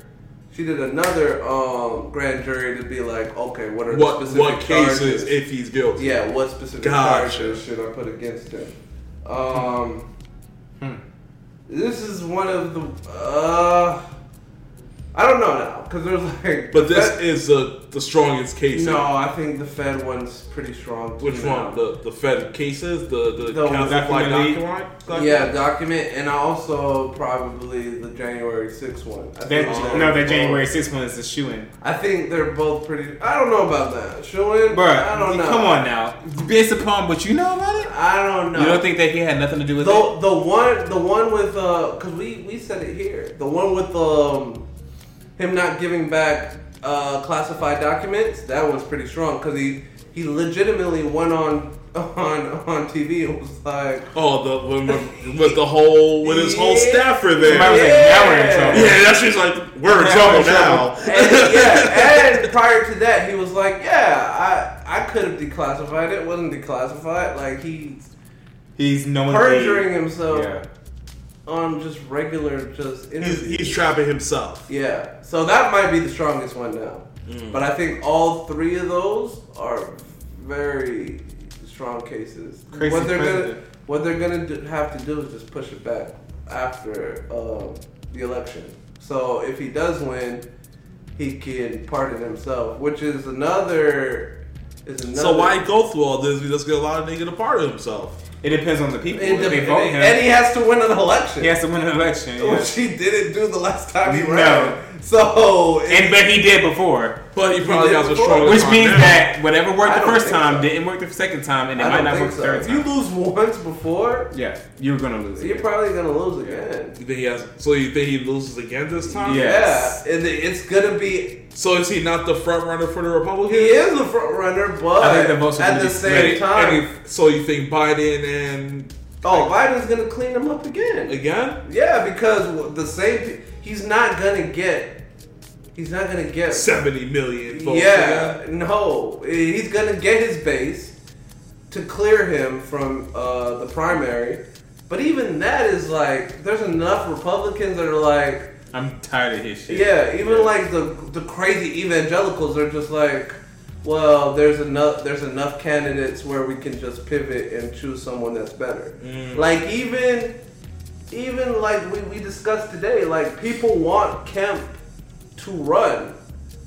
And he's hearing those calls very loudly. Like now he wasn't even trying to be president, But at this point, he might as well be like, well, the the shit is so weak across the board. So if was to run, you think he has a good chance of clearing it? he has, yeah, he has a strong establishment conservative. He has a good record. He has a good record. He he's also going to um, be conservative as hell. So he's gonna try and take away abortions. He's gonna do uh, try and take away uh, what's that critical race theory. He's already has his I'm on this side side right, but he also has shit to the middle like. He's very um, middle. Where no, he's not very middle. He's the most conservative Yeah, but I've seen, in I've Georgia history. Well, Georgia history, yes, but what I'm seeing in this Republican candidate is somebody who's willing to like. No, the only thing that draws Kemp is he's about his money. That's it. Well, he's maybe that's well- what I'm seeing. He he'll he appeals. He's to making the- sure there's he- enough money in the state. He appeals to the basic Republican because he's going to follow the law. He went against Trump and was like, "No, I'm not gonna try and make you win Georgia." Right? Right. He also did had the uh, what was that shit when um um Ahmaud Arbery he signed um he signed legislation for to get rid of that uh what was that when people could just arrest you? Citizens All the arrest. searching. Citizens arrest. citizen arrest. That off pulled that off the books. Also put uh signed a bill that did uh what was that? Racial discrimination. I don't I forgot. Some hate crimes. He put the hate crime bill on the books. Mhm. so he does uh, he has a, and and he's legitimately like supporting uh green not green but what is it electrical electric cars he's bringing them into the state so he has a Atlanta's becoming very green. he has a decent record on like uh green shit, I guess you could say. Like what's it called? Uh Renewable energy. renewable energies, renewable cars, Yeah. whatever. He's, he has a good history on that. So I mean, he's an interesting candidate. So where he can run towards the middle, but still be very conservative to the the crazies to the right. So Which I'm that's where my comfort spot is. Like I realize that I'm a conservatively moderate person. you're not though. Not in real life, but in politics, yeah. In real life, in real life, I could portray myself as a totally different character. But I'm not when it good comes with to like society, the titles. I'm like really based off the actual topic. Yeah, that like sways me. So I'm like not gonna say I'm completely one way or another. What, Yeah. what would that be? Like legit, legit depends Yeah, on. Um, um, what's that? What's that group called? moderates. Nah, not even moderate. They're like, uh, Like the I'm not either way. It just Yeah. depends on the topic. I'm depending on who does what on each topic is where I'm at. Yeah. I don't know the term for that, but that's yeah, me. One issue Live- voter. nah. Yeah, like I guess yeah, such like a one issue verdict. Like Mm-hmm. whatever, I could break it down to figure out who I'm going for. Um, let's see. I don't give a fuck. Just give me money. Sec. I'm just kidding. Da-da-da-da. Ron DeSantis says he won't be Donald Trump's running mate. He won't be anyone's number two. Well, that's good for him. I mean, he's the Trump light. Uh, He's Trump like. This is what he says. He says, uh, and I quote, I don't think so. I'm not a number two guy. Uh, Wisconsin right now, uh, saying he would rather stay as governor because the vice presidency doesn't have any authority. It doesn't. It doesn't, but at the That means same- he's power hungry. yeah, has power. and he Which is scary at the same time. and he doesn't have. I don't know. It's like you were you're just being an unpopular Trump. He probably sees the tea leaves. He's not gonna win.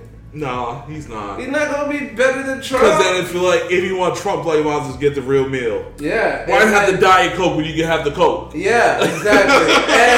and he's done enough. He's done like crazy shit towards businesses. This whole war with Yeah, With Wall Disney, Yeah. yeah, yeah, he his his He's track done. record isn't great right now. He's done. Like Trump is gonna destroy him. Like those because Those what. conservatives that are all about the money, they're not gonna go with that. And they're guy. gonna bring up Disney a lot. Like you, you want to run the country, but you fighting with Disney. Disney, you're you're fighting with companies based on what they believe. Yeah. Like, Let them run the company and you just get the money. Yeah. right? Yeah. they're gonna kill him. they're gonna that. kill him on that on that stage. Yeah, that, that makes sense. Um, let's see. Uh, some members of the Democratic Party are worried about Cornel's West presidential run, uh, bringing up the 2016 election run with the Green Party involvement taking votes from the Democrats. Yeah, it took from Hillary. Who's Cornel West? It's, Uh, it's the philosopher Cornel Yeah, West. Cornel you, West. You'll know him if you see him yeah. here. Um, Cornel. yeah, that's problematic. But he not gonna win. But he might take enough black votes to where. I've never seen this nigga a day in my life. what? you never seen Cornel West. Nope. What? Really? Nope. Okay. Never seen this nigga. Oh yeah, so he'll take enough black votes, but He will take enough black votes. yeah, so- so and Democrats can't win unless they get eighty percent male blacks and ninety percent women blacks. Well, so if they don't hit get those, if they don't hit that, then they. I don't lose. think a lot of people know who Cornel West is. Is that his last name, Wes? Yeah. I being racist? I think I think a lot more people than you think know who he is. I think a lot of black people, but I don't think like I'm a black person. I don't think uh Millennials? no white uh Oh, middle class like white Wow. liberals they probably don't know who he is. damn. Uh, and I'll just read some of the article before we get out of here. Uh, seven years ago, when Hillary Clinton lost to former lost to former pre- uh, President Donald Trump, many in her orbit blamed Green Party Green Party nominee Jill uh, Stein as a factor that contributed to her defeat. Heading into 2024, Democrats worry West could uh, emerge as a similar spoiler by earning just enough voice to fracture the coalition Biden needs to win. Uh, in 2016, the Green Party played an outside role in tipping the election to Donald Trump, uh, wrote David Axelrod, who served as a former President Obama's chief strategist.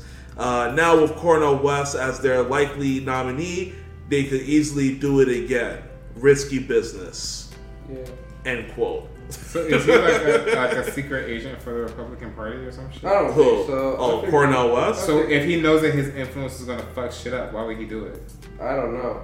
Okay. Uh, That's but that's what they said last time, right? Especially when Jill Scott run. It's like any vote for Jill Scott is a vote for Stein. Donald Trump. Jill Jill, Scott- Jill Scott. I said Jill Scott. Oh, the like the. R and B singer. Jill Stein is a vote for Donald Trump because it's not a vote for the Democrats. Yeah. Right. So it'll be the, the same concept here. You vote for him, You're fucking shit up. yeah. You you you're making it easier for them to Yeah, get. and that's common knowledge. I don't care. I don't care.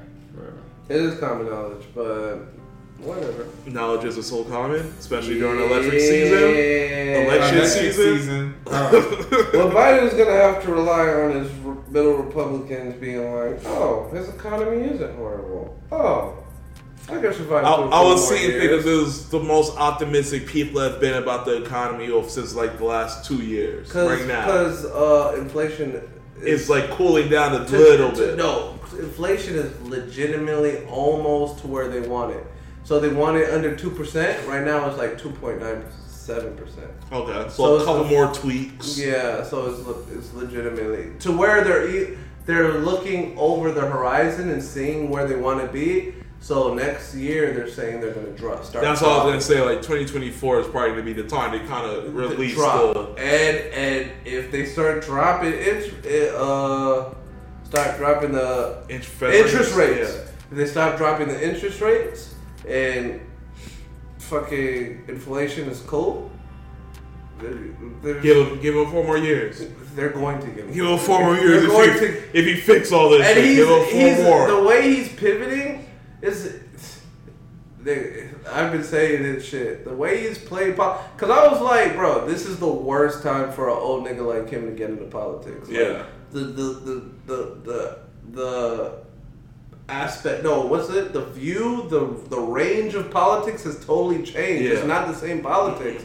But I think it's proving to me like he can politics is always going to be politics. It's about I've been work, in this. about walk, I've been in this working game this across I've been in. I've been in this shit for forty years. Watch me work. And like even when he has to go across the table from these He niggas, can get shit done. he he legitimately gives them enough, and he keeps shit that he's like, nah, y'all can't touch Because he knows how to please the boomers. Yeah. So it- it's legit. If if and and these niggas are calling it Bidenomics, and he took it. He was He, he took it and ran with he it. He ran with it. Yeah, th- my- yeah. This is my economy, and it's Like working. Obamacare. Yeah. yeah, yeah. Like Obama. This is what I'm doing. Yeah, and it's Look like, at your look at your your your stock portfolio. So these niggas are legit. Y'all really think it's Biden or y'all think it's his team? it's probably his team. it's him. Well, he, the team is under him, Yeah. so it's him. Yeah. No, I know it's him, but like y'all know what I'm saying. Yeah, Is it's it probably really nah. I think it's him. I don't think it's him. It could. I, mean, I think I think he has such like a good team behind him that they're able to like. But if it's but if it's It's representative of him, but, but if it's niggas I chose, if it's niggas he chose, then I mean, but who? I mean, if it's no, my com- if it's my company, right, and I Yeah. choose y'all niggas and y'all niggas are doing an outstanding It's job. him. Okay. But so still, I don't think he's calling all the shots. But that's just me. okay. I mean that's fair. You don't think he's calling all the No, it's hard to believe that. Uh, you don't think they're running it past him? No, you I think think, they're just I think running that, shit? I think that the- Sleepy the- Joe. You No, think- I don't. You need to call Stop. Sleepy Don't- Yeah. no, what I'm saying is, I think that a lot of people know that. How do you want to say that? So, American politics is the party. And I think the party is doing a very good job It's of not the party, establishing a, of establishing a brand that could potentially be marketable in the future. And the reason why I'm saying that is because I don't believe that. How, how old is Biden? He's like, like 80. I don't think he's working as hard as like He's his- the first his- Ontario Bro, who, which CEO works hard? They just say, yeah, go with it. Right, I get it, but it's the team. That's what I'm trying to say. Like, Yeah. it's not him. It's the team, and they're making him look very good. So what if his team? So uh, But I don't think his team is appointed by him. I think it's appointed by the grander like goal. Like they're talking amongst themselves. Democrats seem like like Republicans to me in the whole storyline.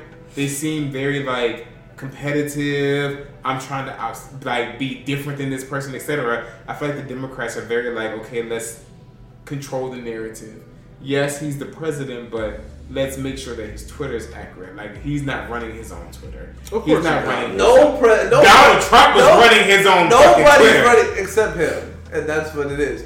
Nobody's running their own Twitter. But tw- Twitter was fucking new when Donald Trump took this. I mean, Nigga, it, there was was, two- it wasn't new. When, It wasn't when- new. No, but he was the first Obama never it. even ran his Twitter. There was like two. There was two Twitters. One for the president and one, One for them. See, that's what I'm saying. Because So the, it's the, like- every president has the POTUS, the the POTUS one, P O T S, President of the So United y'all know, States. y'all, y'all get what I'm saying. Not really. It could be the machine behind the Biden, not the Biden running the machine. If it's the machine behind him, Our- our the head machine. of said machine is still him. yeah. Which is why we You still got to give him the credit. It's under his I'm leadership. just saying, I like him, but I think it's the machine. But I do like it. I don't. I don't. I don't. No. I don't understand. until that until the head of said leadership of that machine changes, right? Say Biden doesn't win, then insert So whoever. is Biden calling the shots? Yes. Okay. Yeah, I think the way these presidential offices work is that yes, he has the final say so, but his team members are the ones bringing different like uh Solutions to the table. not solutions, but uh, uh, strategies. Like, hey, if we sign this bill, this allows this to open up, and we can push this ahead. Or if you choose- do this, then you do that. But if you do this, that fucks up this, so you Yeah. should probably not do this. Yeah. He And but- chooses to negotiate. yeah, but he's one that's like, all right, let's move forward Let's with this plan, strings. and then let's get ready when that if that backfire, let's have these people in place. So, I think Biden is a, a strategist, a master He, strategist. I don't think, think he's a master strategist because there's chief of strategy in their cabinet for them. I'm just but asking how much power he has, like as far he as has the final. Yeah, let's run with that. Or no. Or no, yeah. But they're gonna bring it to his office. Like, here's this bill that we're thinking about putting forth. Do you like this? Yes or no? No. All right, let's rewrite some You shit. saw House of Cards, nigga. It's just right there. What are you explaining the breakdown to this nigga? You see this shit. What are we doing right now, man? What are you talking about? I'm just creating conversation. get the Y'all yeses. haven't noticed that about me these past couple podcasts. I'm just talking. I'm. I will say this: if if if we get below two percent, if we get two percent inflation, and the economy is looking really good next next year, then it doesn't matter who runs. He's it's gonna be close, but I'm voting for Kim. Why mess with success? a lot of uh, independents. That's what you are. A lot of independents are going to vote for him. He's an independent. Oh, me? Oh, that's talking that's about my title. Yeah, Yeah. yeah. Can you remember you was like, I forgot what. Yeah, I, I vote on independent on the Independent. topic. You're But I am too, though. Um, I'm an independent liberal. Let's see. Last, well, I got two topics last here. Uh, oh, God, stop going to the wrong screen. Uh, reports show that top political donors are looking at Tim Scott now as he is more traditional Republican alternative to the populist and combative Trump and DeSantis. Uh, and before Jamaal completely goes against that, let me just read what the article is saying so you guys know what I'm talking about. Uh, let us see. Uh, where did it just go? Oh, there it is. Uh, several This black guy? donors. Oh wait, I guess we're starting at the top. Uh, the meeting comes amid widespread angst against wealthy GOP backers uh, about the emerging 2024 field and DeSantis' bumpy start in particular. Uh, many high-dollar donors in Trump's native New York City have have tired of the former president and worry about his general election chances. But they say their faith in the Florida governor has been shaken by early campaign missteps and his hardline position on abortion, trans, uh, transgender rights, and other culture war issues. They fear time is running out for anyone else to break through. Now, several donors are starting to uh, more seriously mull backing Scott, a more traditional Republican alternative to populist and combative Trump and DeSantis.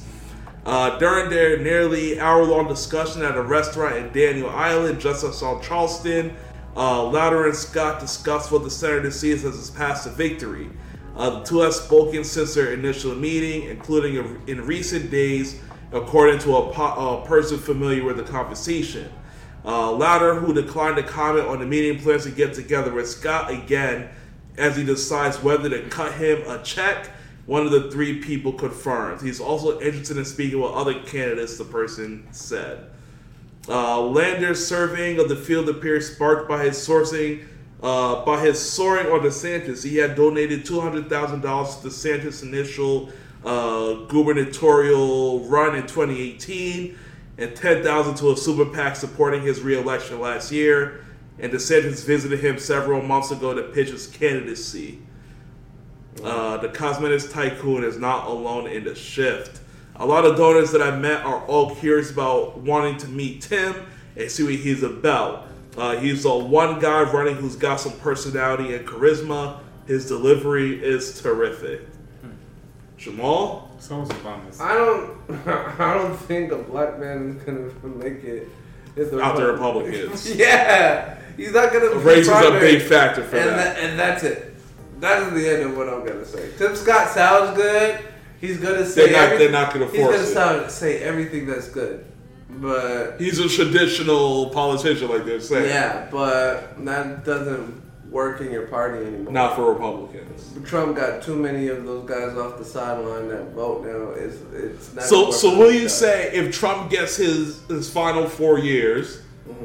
Right, and everything, he can't run after that, obviously, unless he fucking turns his shit inside the fuck out somehow. He's gonna try. he's He's gonna, gonna try, right? If y'all give this nigga power again, he's going to. oh, he's trying to turn the shit to gonna run. This He's last gonna time. He's Yeah. gonna try. Uh, but let's say he right, he say he gets his four years he does what he does.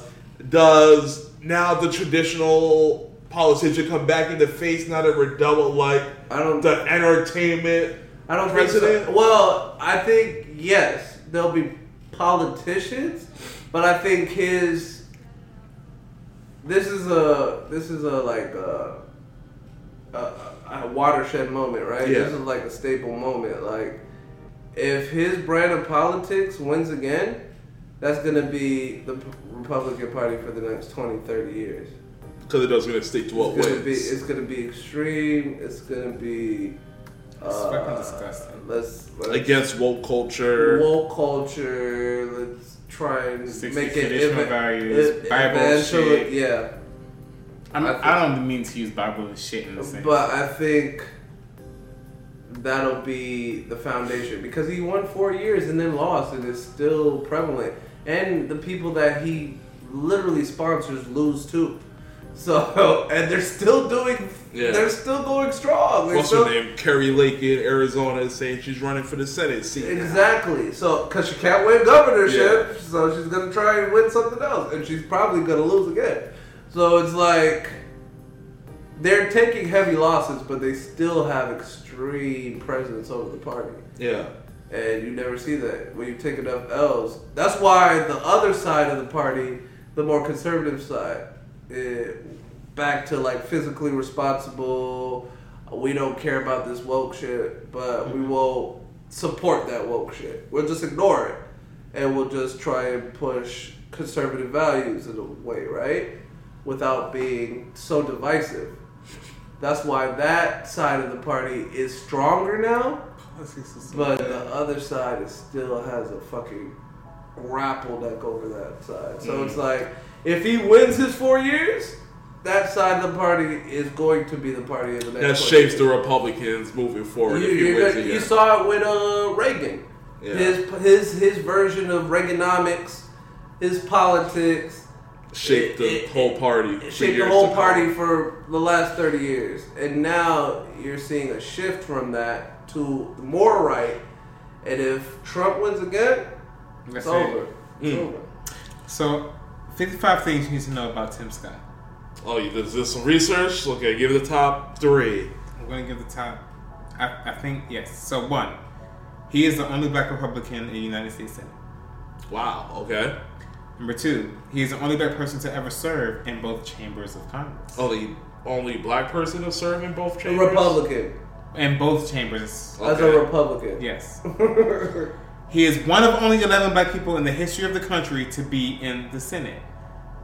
And just one of three, along with Democrats Cory Booker, Raphael Warnock, who's currently in the Senate. Mm-hmm. Number four, America is not a racist country, he has said before. Okay. And number five, only in America can my story play out the way it has. That's what he says. Top five things. Only in America can my life. Can my story out. actually play out the way that it, it has? I mean, that final statement isn't just for him, though. That's for a lot of people. Imagine your life in another country. Would it be the same as what it is in America? Probably not. What are we talking about here, though? What he just said. In what aspect?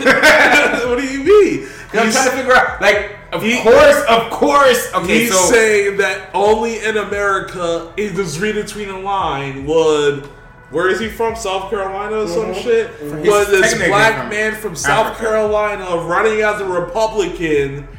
can that timeline play out? Can that run? it- Could that lead to a possibility of him becoming the president of the United States? Mm, yeah, duh.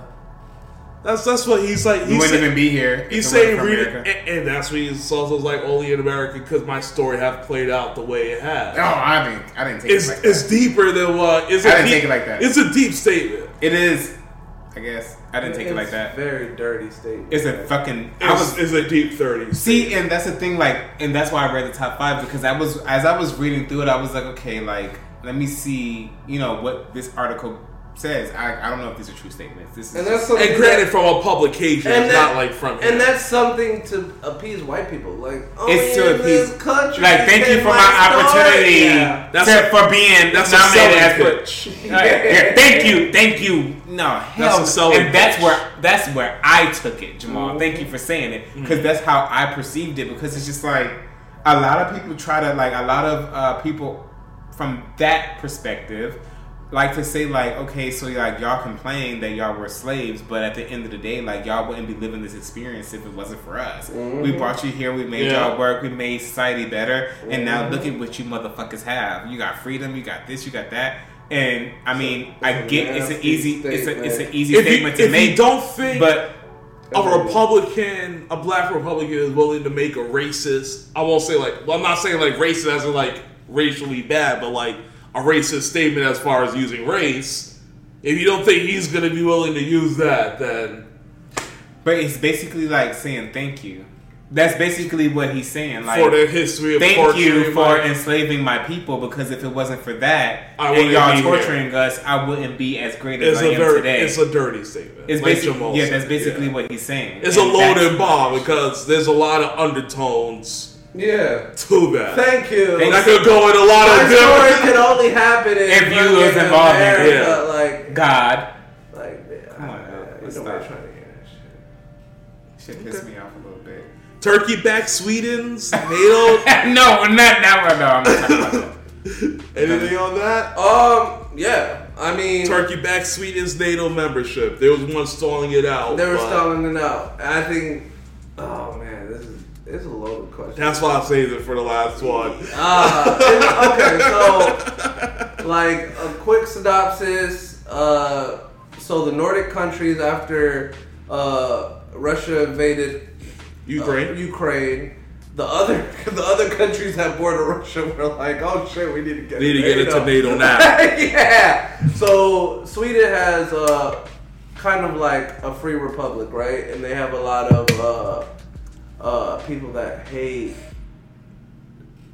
uh, Muslim religion, Mm-hmm. but they came from it. So, and Turkey's a Muslim country. Yeah. So they'll do crazy shit in Sweden, like burn the Quran or shit like that. That's not But- funny. Yeah, it's not funny. But but I don't know why I chuckle. but at the same but at the same time, I don't know why I Sweden is that. like uh Please no. it's re- it's religious freedom, right? So it's like you should be able to protest what you want to protest. Right. We have no control over these guys. Like you think they're a terrorist group, but they're citizens. They Yeah. haven't done any terroristic shit. They're just You're just praying. they're just legitimately um what is that? Protesting some shit. Right? So Turkey didn't like that. They're saying you're harboring um, Terrorists. terrorist groups. Uh, so one of the conditions is that they're gonna allow, they're gonna try and get stricter with uh, terrorism. NATO's gonna have like a terrorist uh, foundation in Sweden. Mm. And at first, Turkey was like, okay, we'll let them in in NATO, but these niggas gotta let us in the European Union. Because Turkey's not in the Yeah. European Union.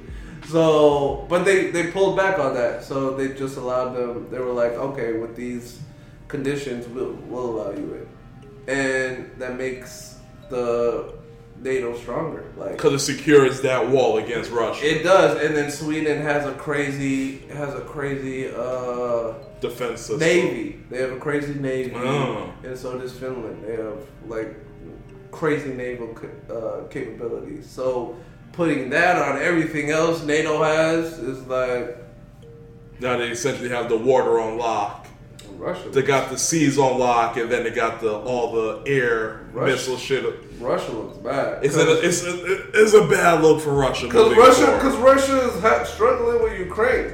So if you And- were to invade a NATO country, That's and everybody's coming, Yeah, because NATO's NATO's doctrine You is you invade attack one, you one, invade all. attack us all. And America's NATO, so it's gonna be you going to war with America. It's gonna be- Al- Although a lot of people have saying, Craziest niggas in the game. yeah. Although most people have been saying there's just been a proxy war between the U.S. and Russia the whole time. Us uh, supplying Ukraine But to Europe, fight. but Europe, the Nordic countries, it's been more of a proxy war Mm. because America has legitimately been like, no, we're not doing that.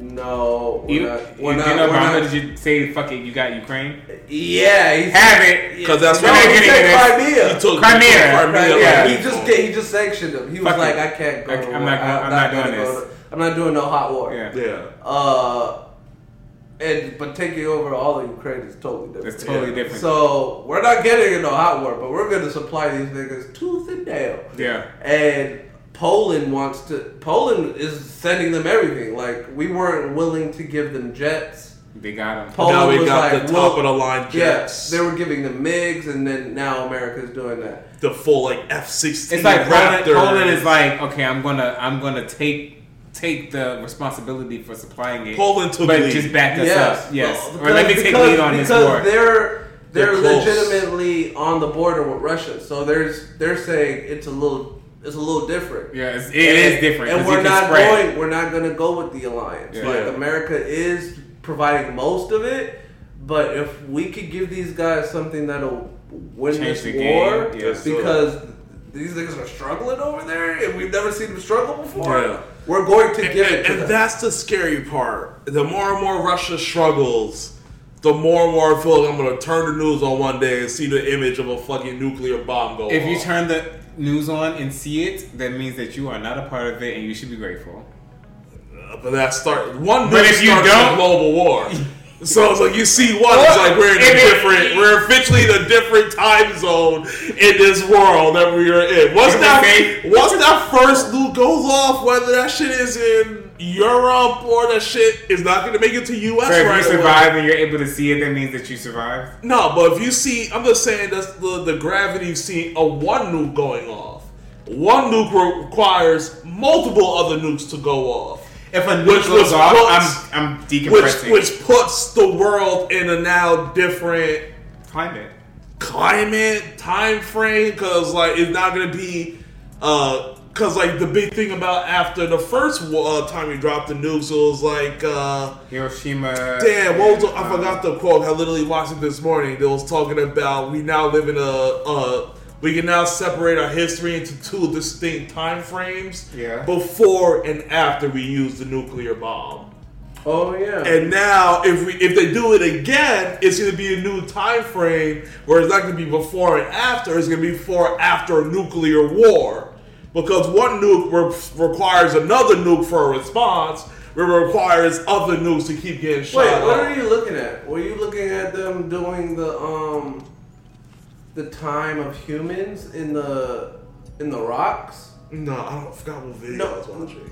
Oh, so I was what- watching what- something on like nuclear weapons. It was talking. It was about the Oppenheimer so- movie, and it was talking about. I was Oh, watching stuff on that. Oh, yeah. okay. So, but so one, but the, what I was talking about is like if Russia uses a nuke against, say, somewhere in Ukraine, Yeah. a nuke requires another nuke in response. Yeah.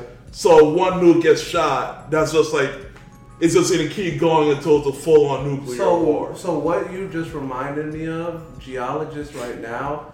You know how they look at the scale of uh, the Earth. Yeah, you can see like the time The period. time in the dirt. periods You in can the see dirt. like the comet impact So, and everything. so they were saying the time of man started with the first nuclear war. Oh, that's what they're saying. Yeah, because You that wanna is. know what's fucking crazy? What's that you deep? even said that. That?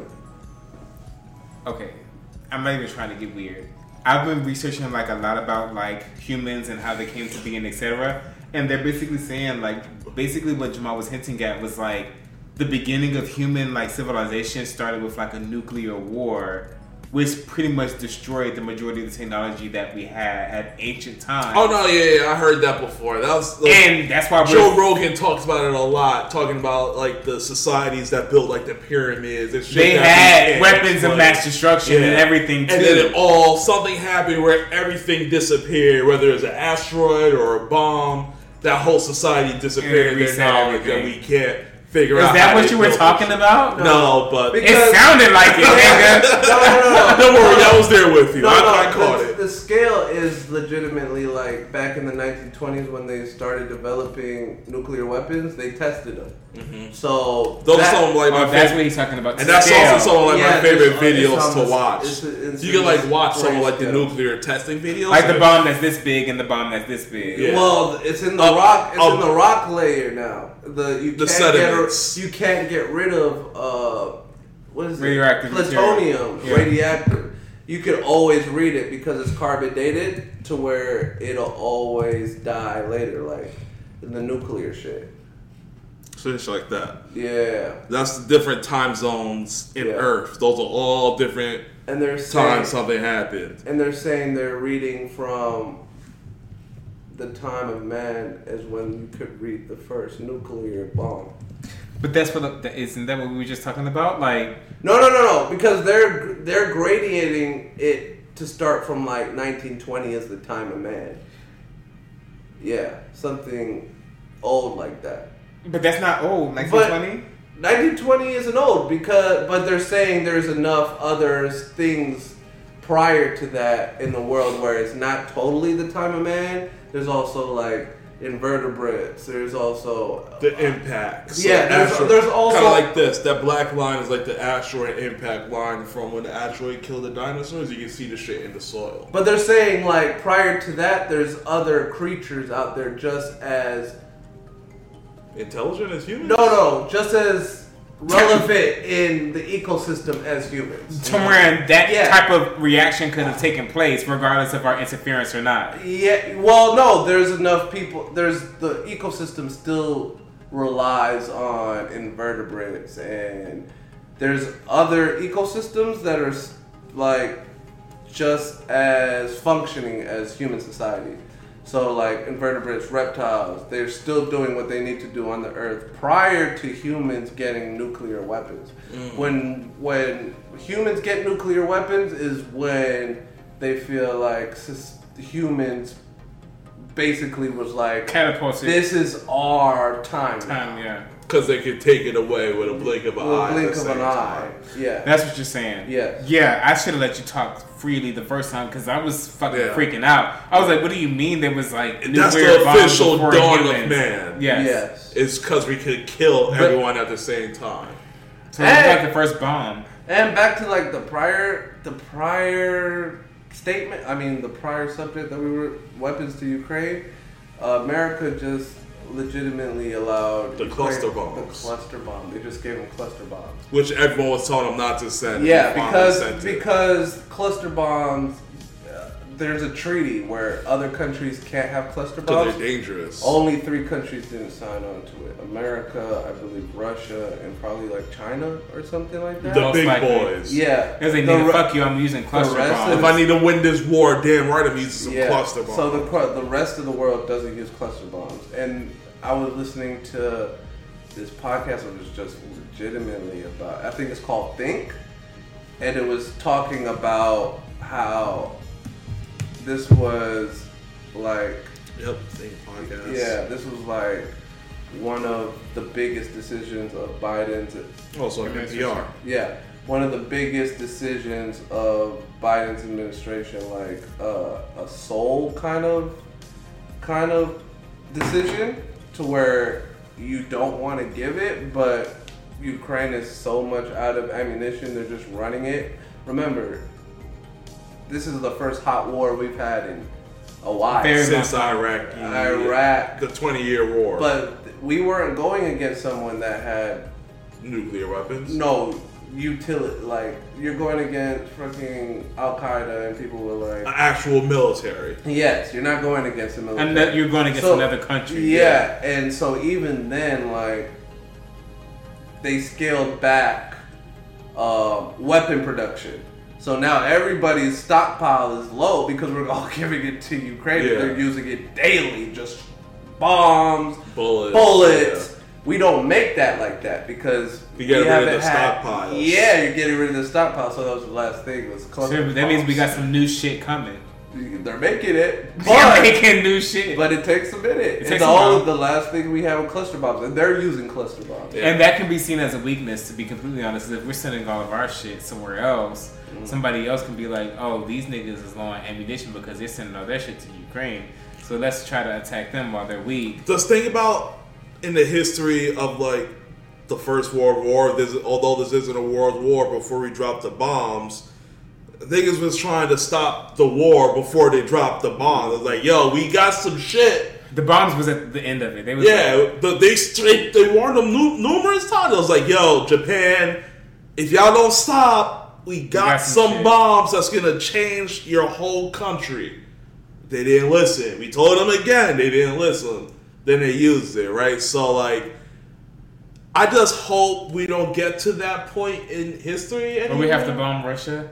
Yeah, I think uh, No, I don't think. You don't think they'll just to end it if No. there's too much bodies are getting killed? No, because it's, it's too. Oh, they don't care about bodies. I don't, I don't think it's too personal I don't between think Ukraine Amer- and Russia. I don't think America will make it a hot war like that. It will never be us. Our we'll war. always give respond. We'll, we'll do the responding. we'll do the responding, but we're not gonna do. We're not gonna- We're gonna Okay. give it all to That- Ukraine. Yeah, and that's exactly what they're doing now. They're not upping it. That's why they legitimately had a hard decision to give them the cluster bombs, because Ukraine. Now that it's gone outside of the city and and it's in like the fields and shit, They're in the they're in the offensive mode. They're attacking. They're Russia. attack exactly, but Russia already dug you know, Trenches. trenches.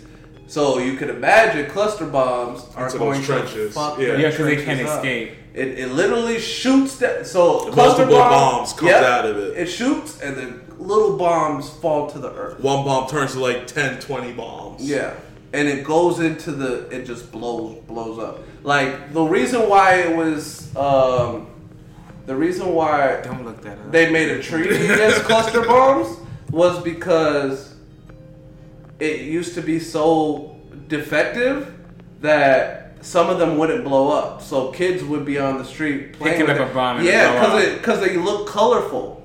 They look they look blue. They look like marbles. They look like bug marbles. So kids would be playing with it like in Indonesia, and then their hand would Boom. just blow up, and they'd lose an eye, lose an arm. I think there's a video. Oh, there Yep. you go. All those- just- All those are bombs. Yeah. Yep. So there's there's a good example of why cluster bombs are. And this is an older video. Look at all those little bombs. Mm-hmm. And those and those cluster bombs back in the day, all those are bombs. Fucking shit up. and they some of them didn't explode. This used to be his. This is war. This Yeah. is war, nigga. Oh, that's Ameri- crazy. so That's real war. Re- war. What we're doing now is different from war. So back it then. went from war to like horses and like motherfuckers in the field to, to like technology. okay, we got planes and drones Yeah. and bombs and shit. Like fuck with us. Let the And machines we- handle the war. We and had the nuclear bomb and everybody was like, okay, we need to. and the we need to nuclear bomb fucking is the ultimate ace card. We need to stop. So forty percent of those bombs didn't explode. That's why it they deemed it. Um, So now they they're explode. trying to make a treaty. To, that's what America said. They said ours, our cluster bombs. bombs. are yeah. They only become two percent. They're only like two percent defective. Like it's not going to be a big amount. If you ask other people in the in that department, like the what what department of defense? Yeah. they'll say 15 to 20 percent is defective. So it. It's not really about what they say though. So I mean, if you're and, and Ukraine was like, we'll take it because it's our people. You It's know what I'm banned by over we're shooting. hundred countries. We're shooting it in our country, so we'll deal with the after. We'll deal with the after effect. Yeah, back in the day, America was shooting it during like the Indonesian War and shit. Like ten years after the war, p- kids were picking it up and getting blown to pieces. yeah. So Ooh, wars changed, time changed, America changed, the world changed. Got 'em here. Mm, no touch on that topic from earlier because fuck that shit. you can correlate from the other topic if you want. I'm grateful. Uh, but I don't got any other topics for y'all. You got anything? Uh, no. Jamaal, you good? good. We gonna wrap things up right here. Thank y'all so much for hanging out with your boys. Make sure you hit that follow button. Uh, the audio this will be live on Apple, Spotify, Amazon Music, and YouTube for your video needs on Wednesday at 10 a.m. Uh, make sure you follow. Uh, yeah, and we will see y'all next week. Hope you have a good one. Much love. Peace.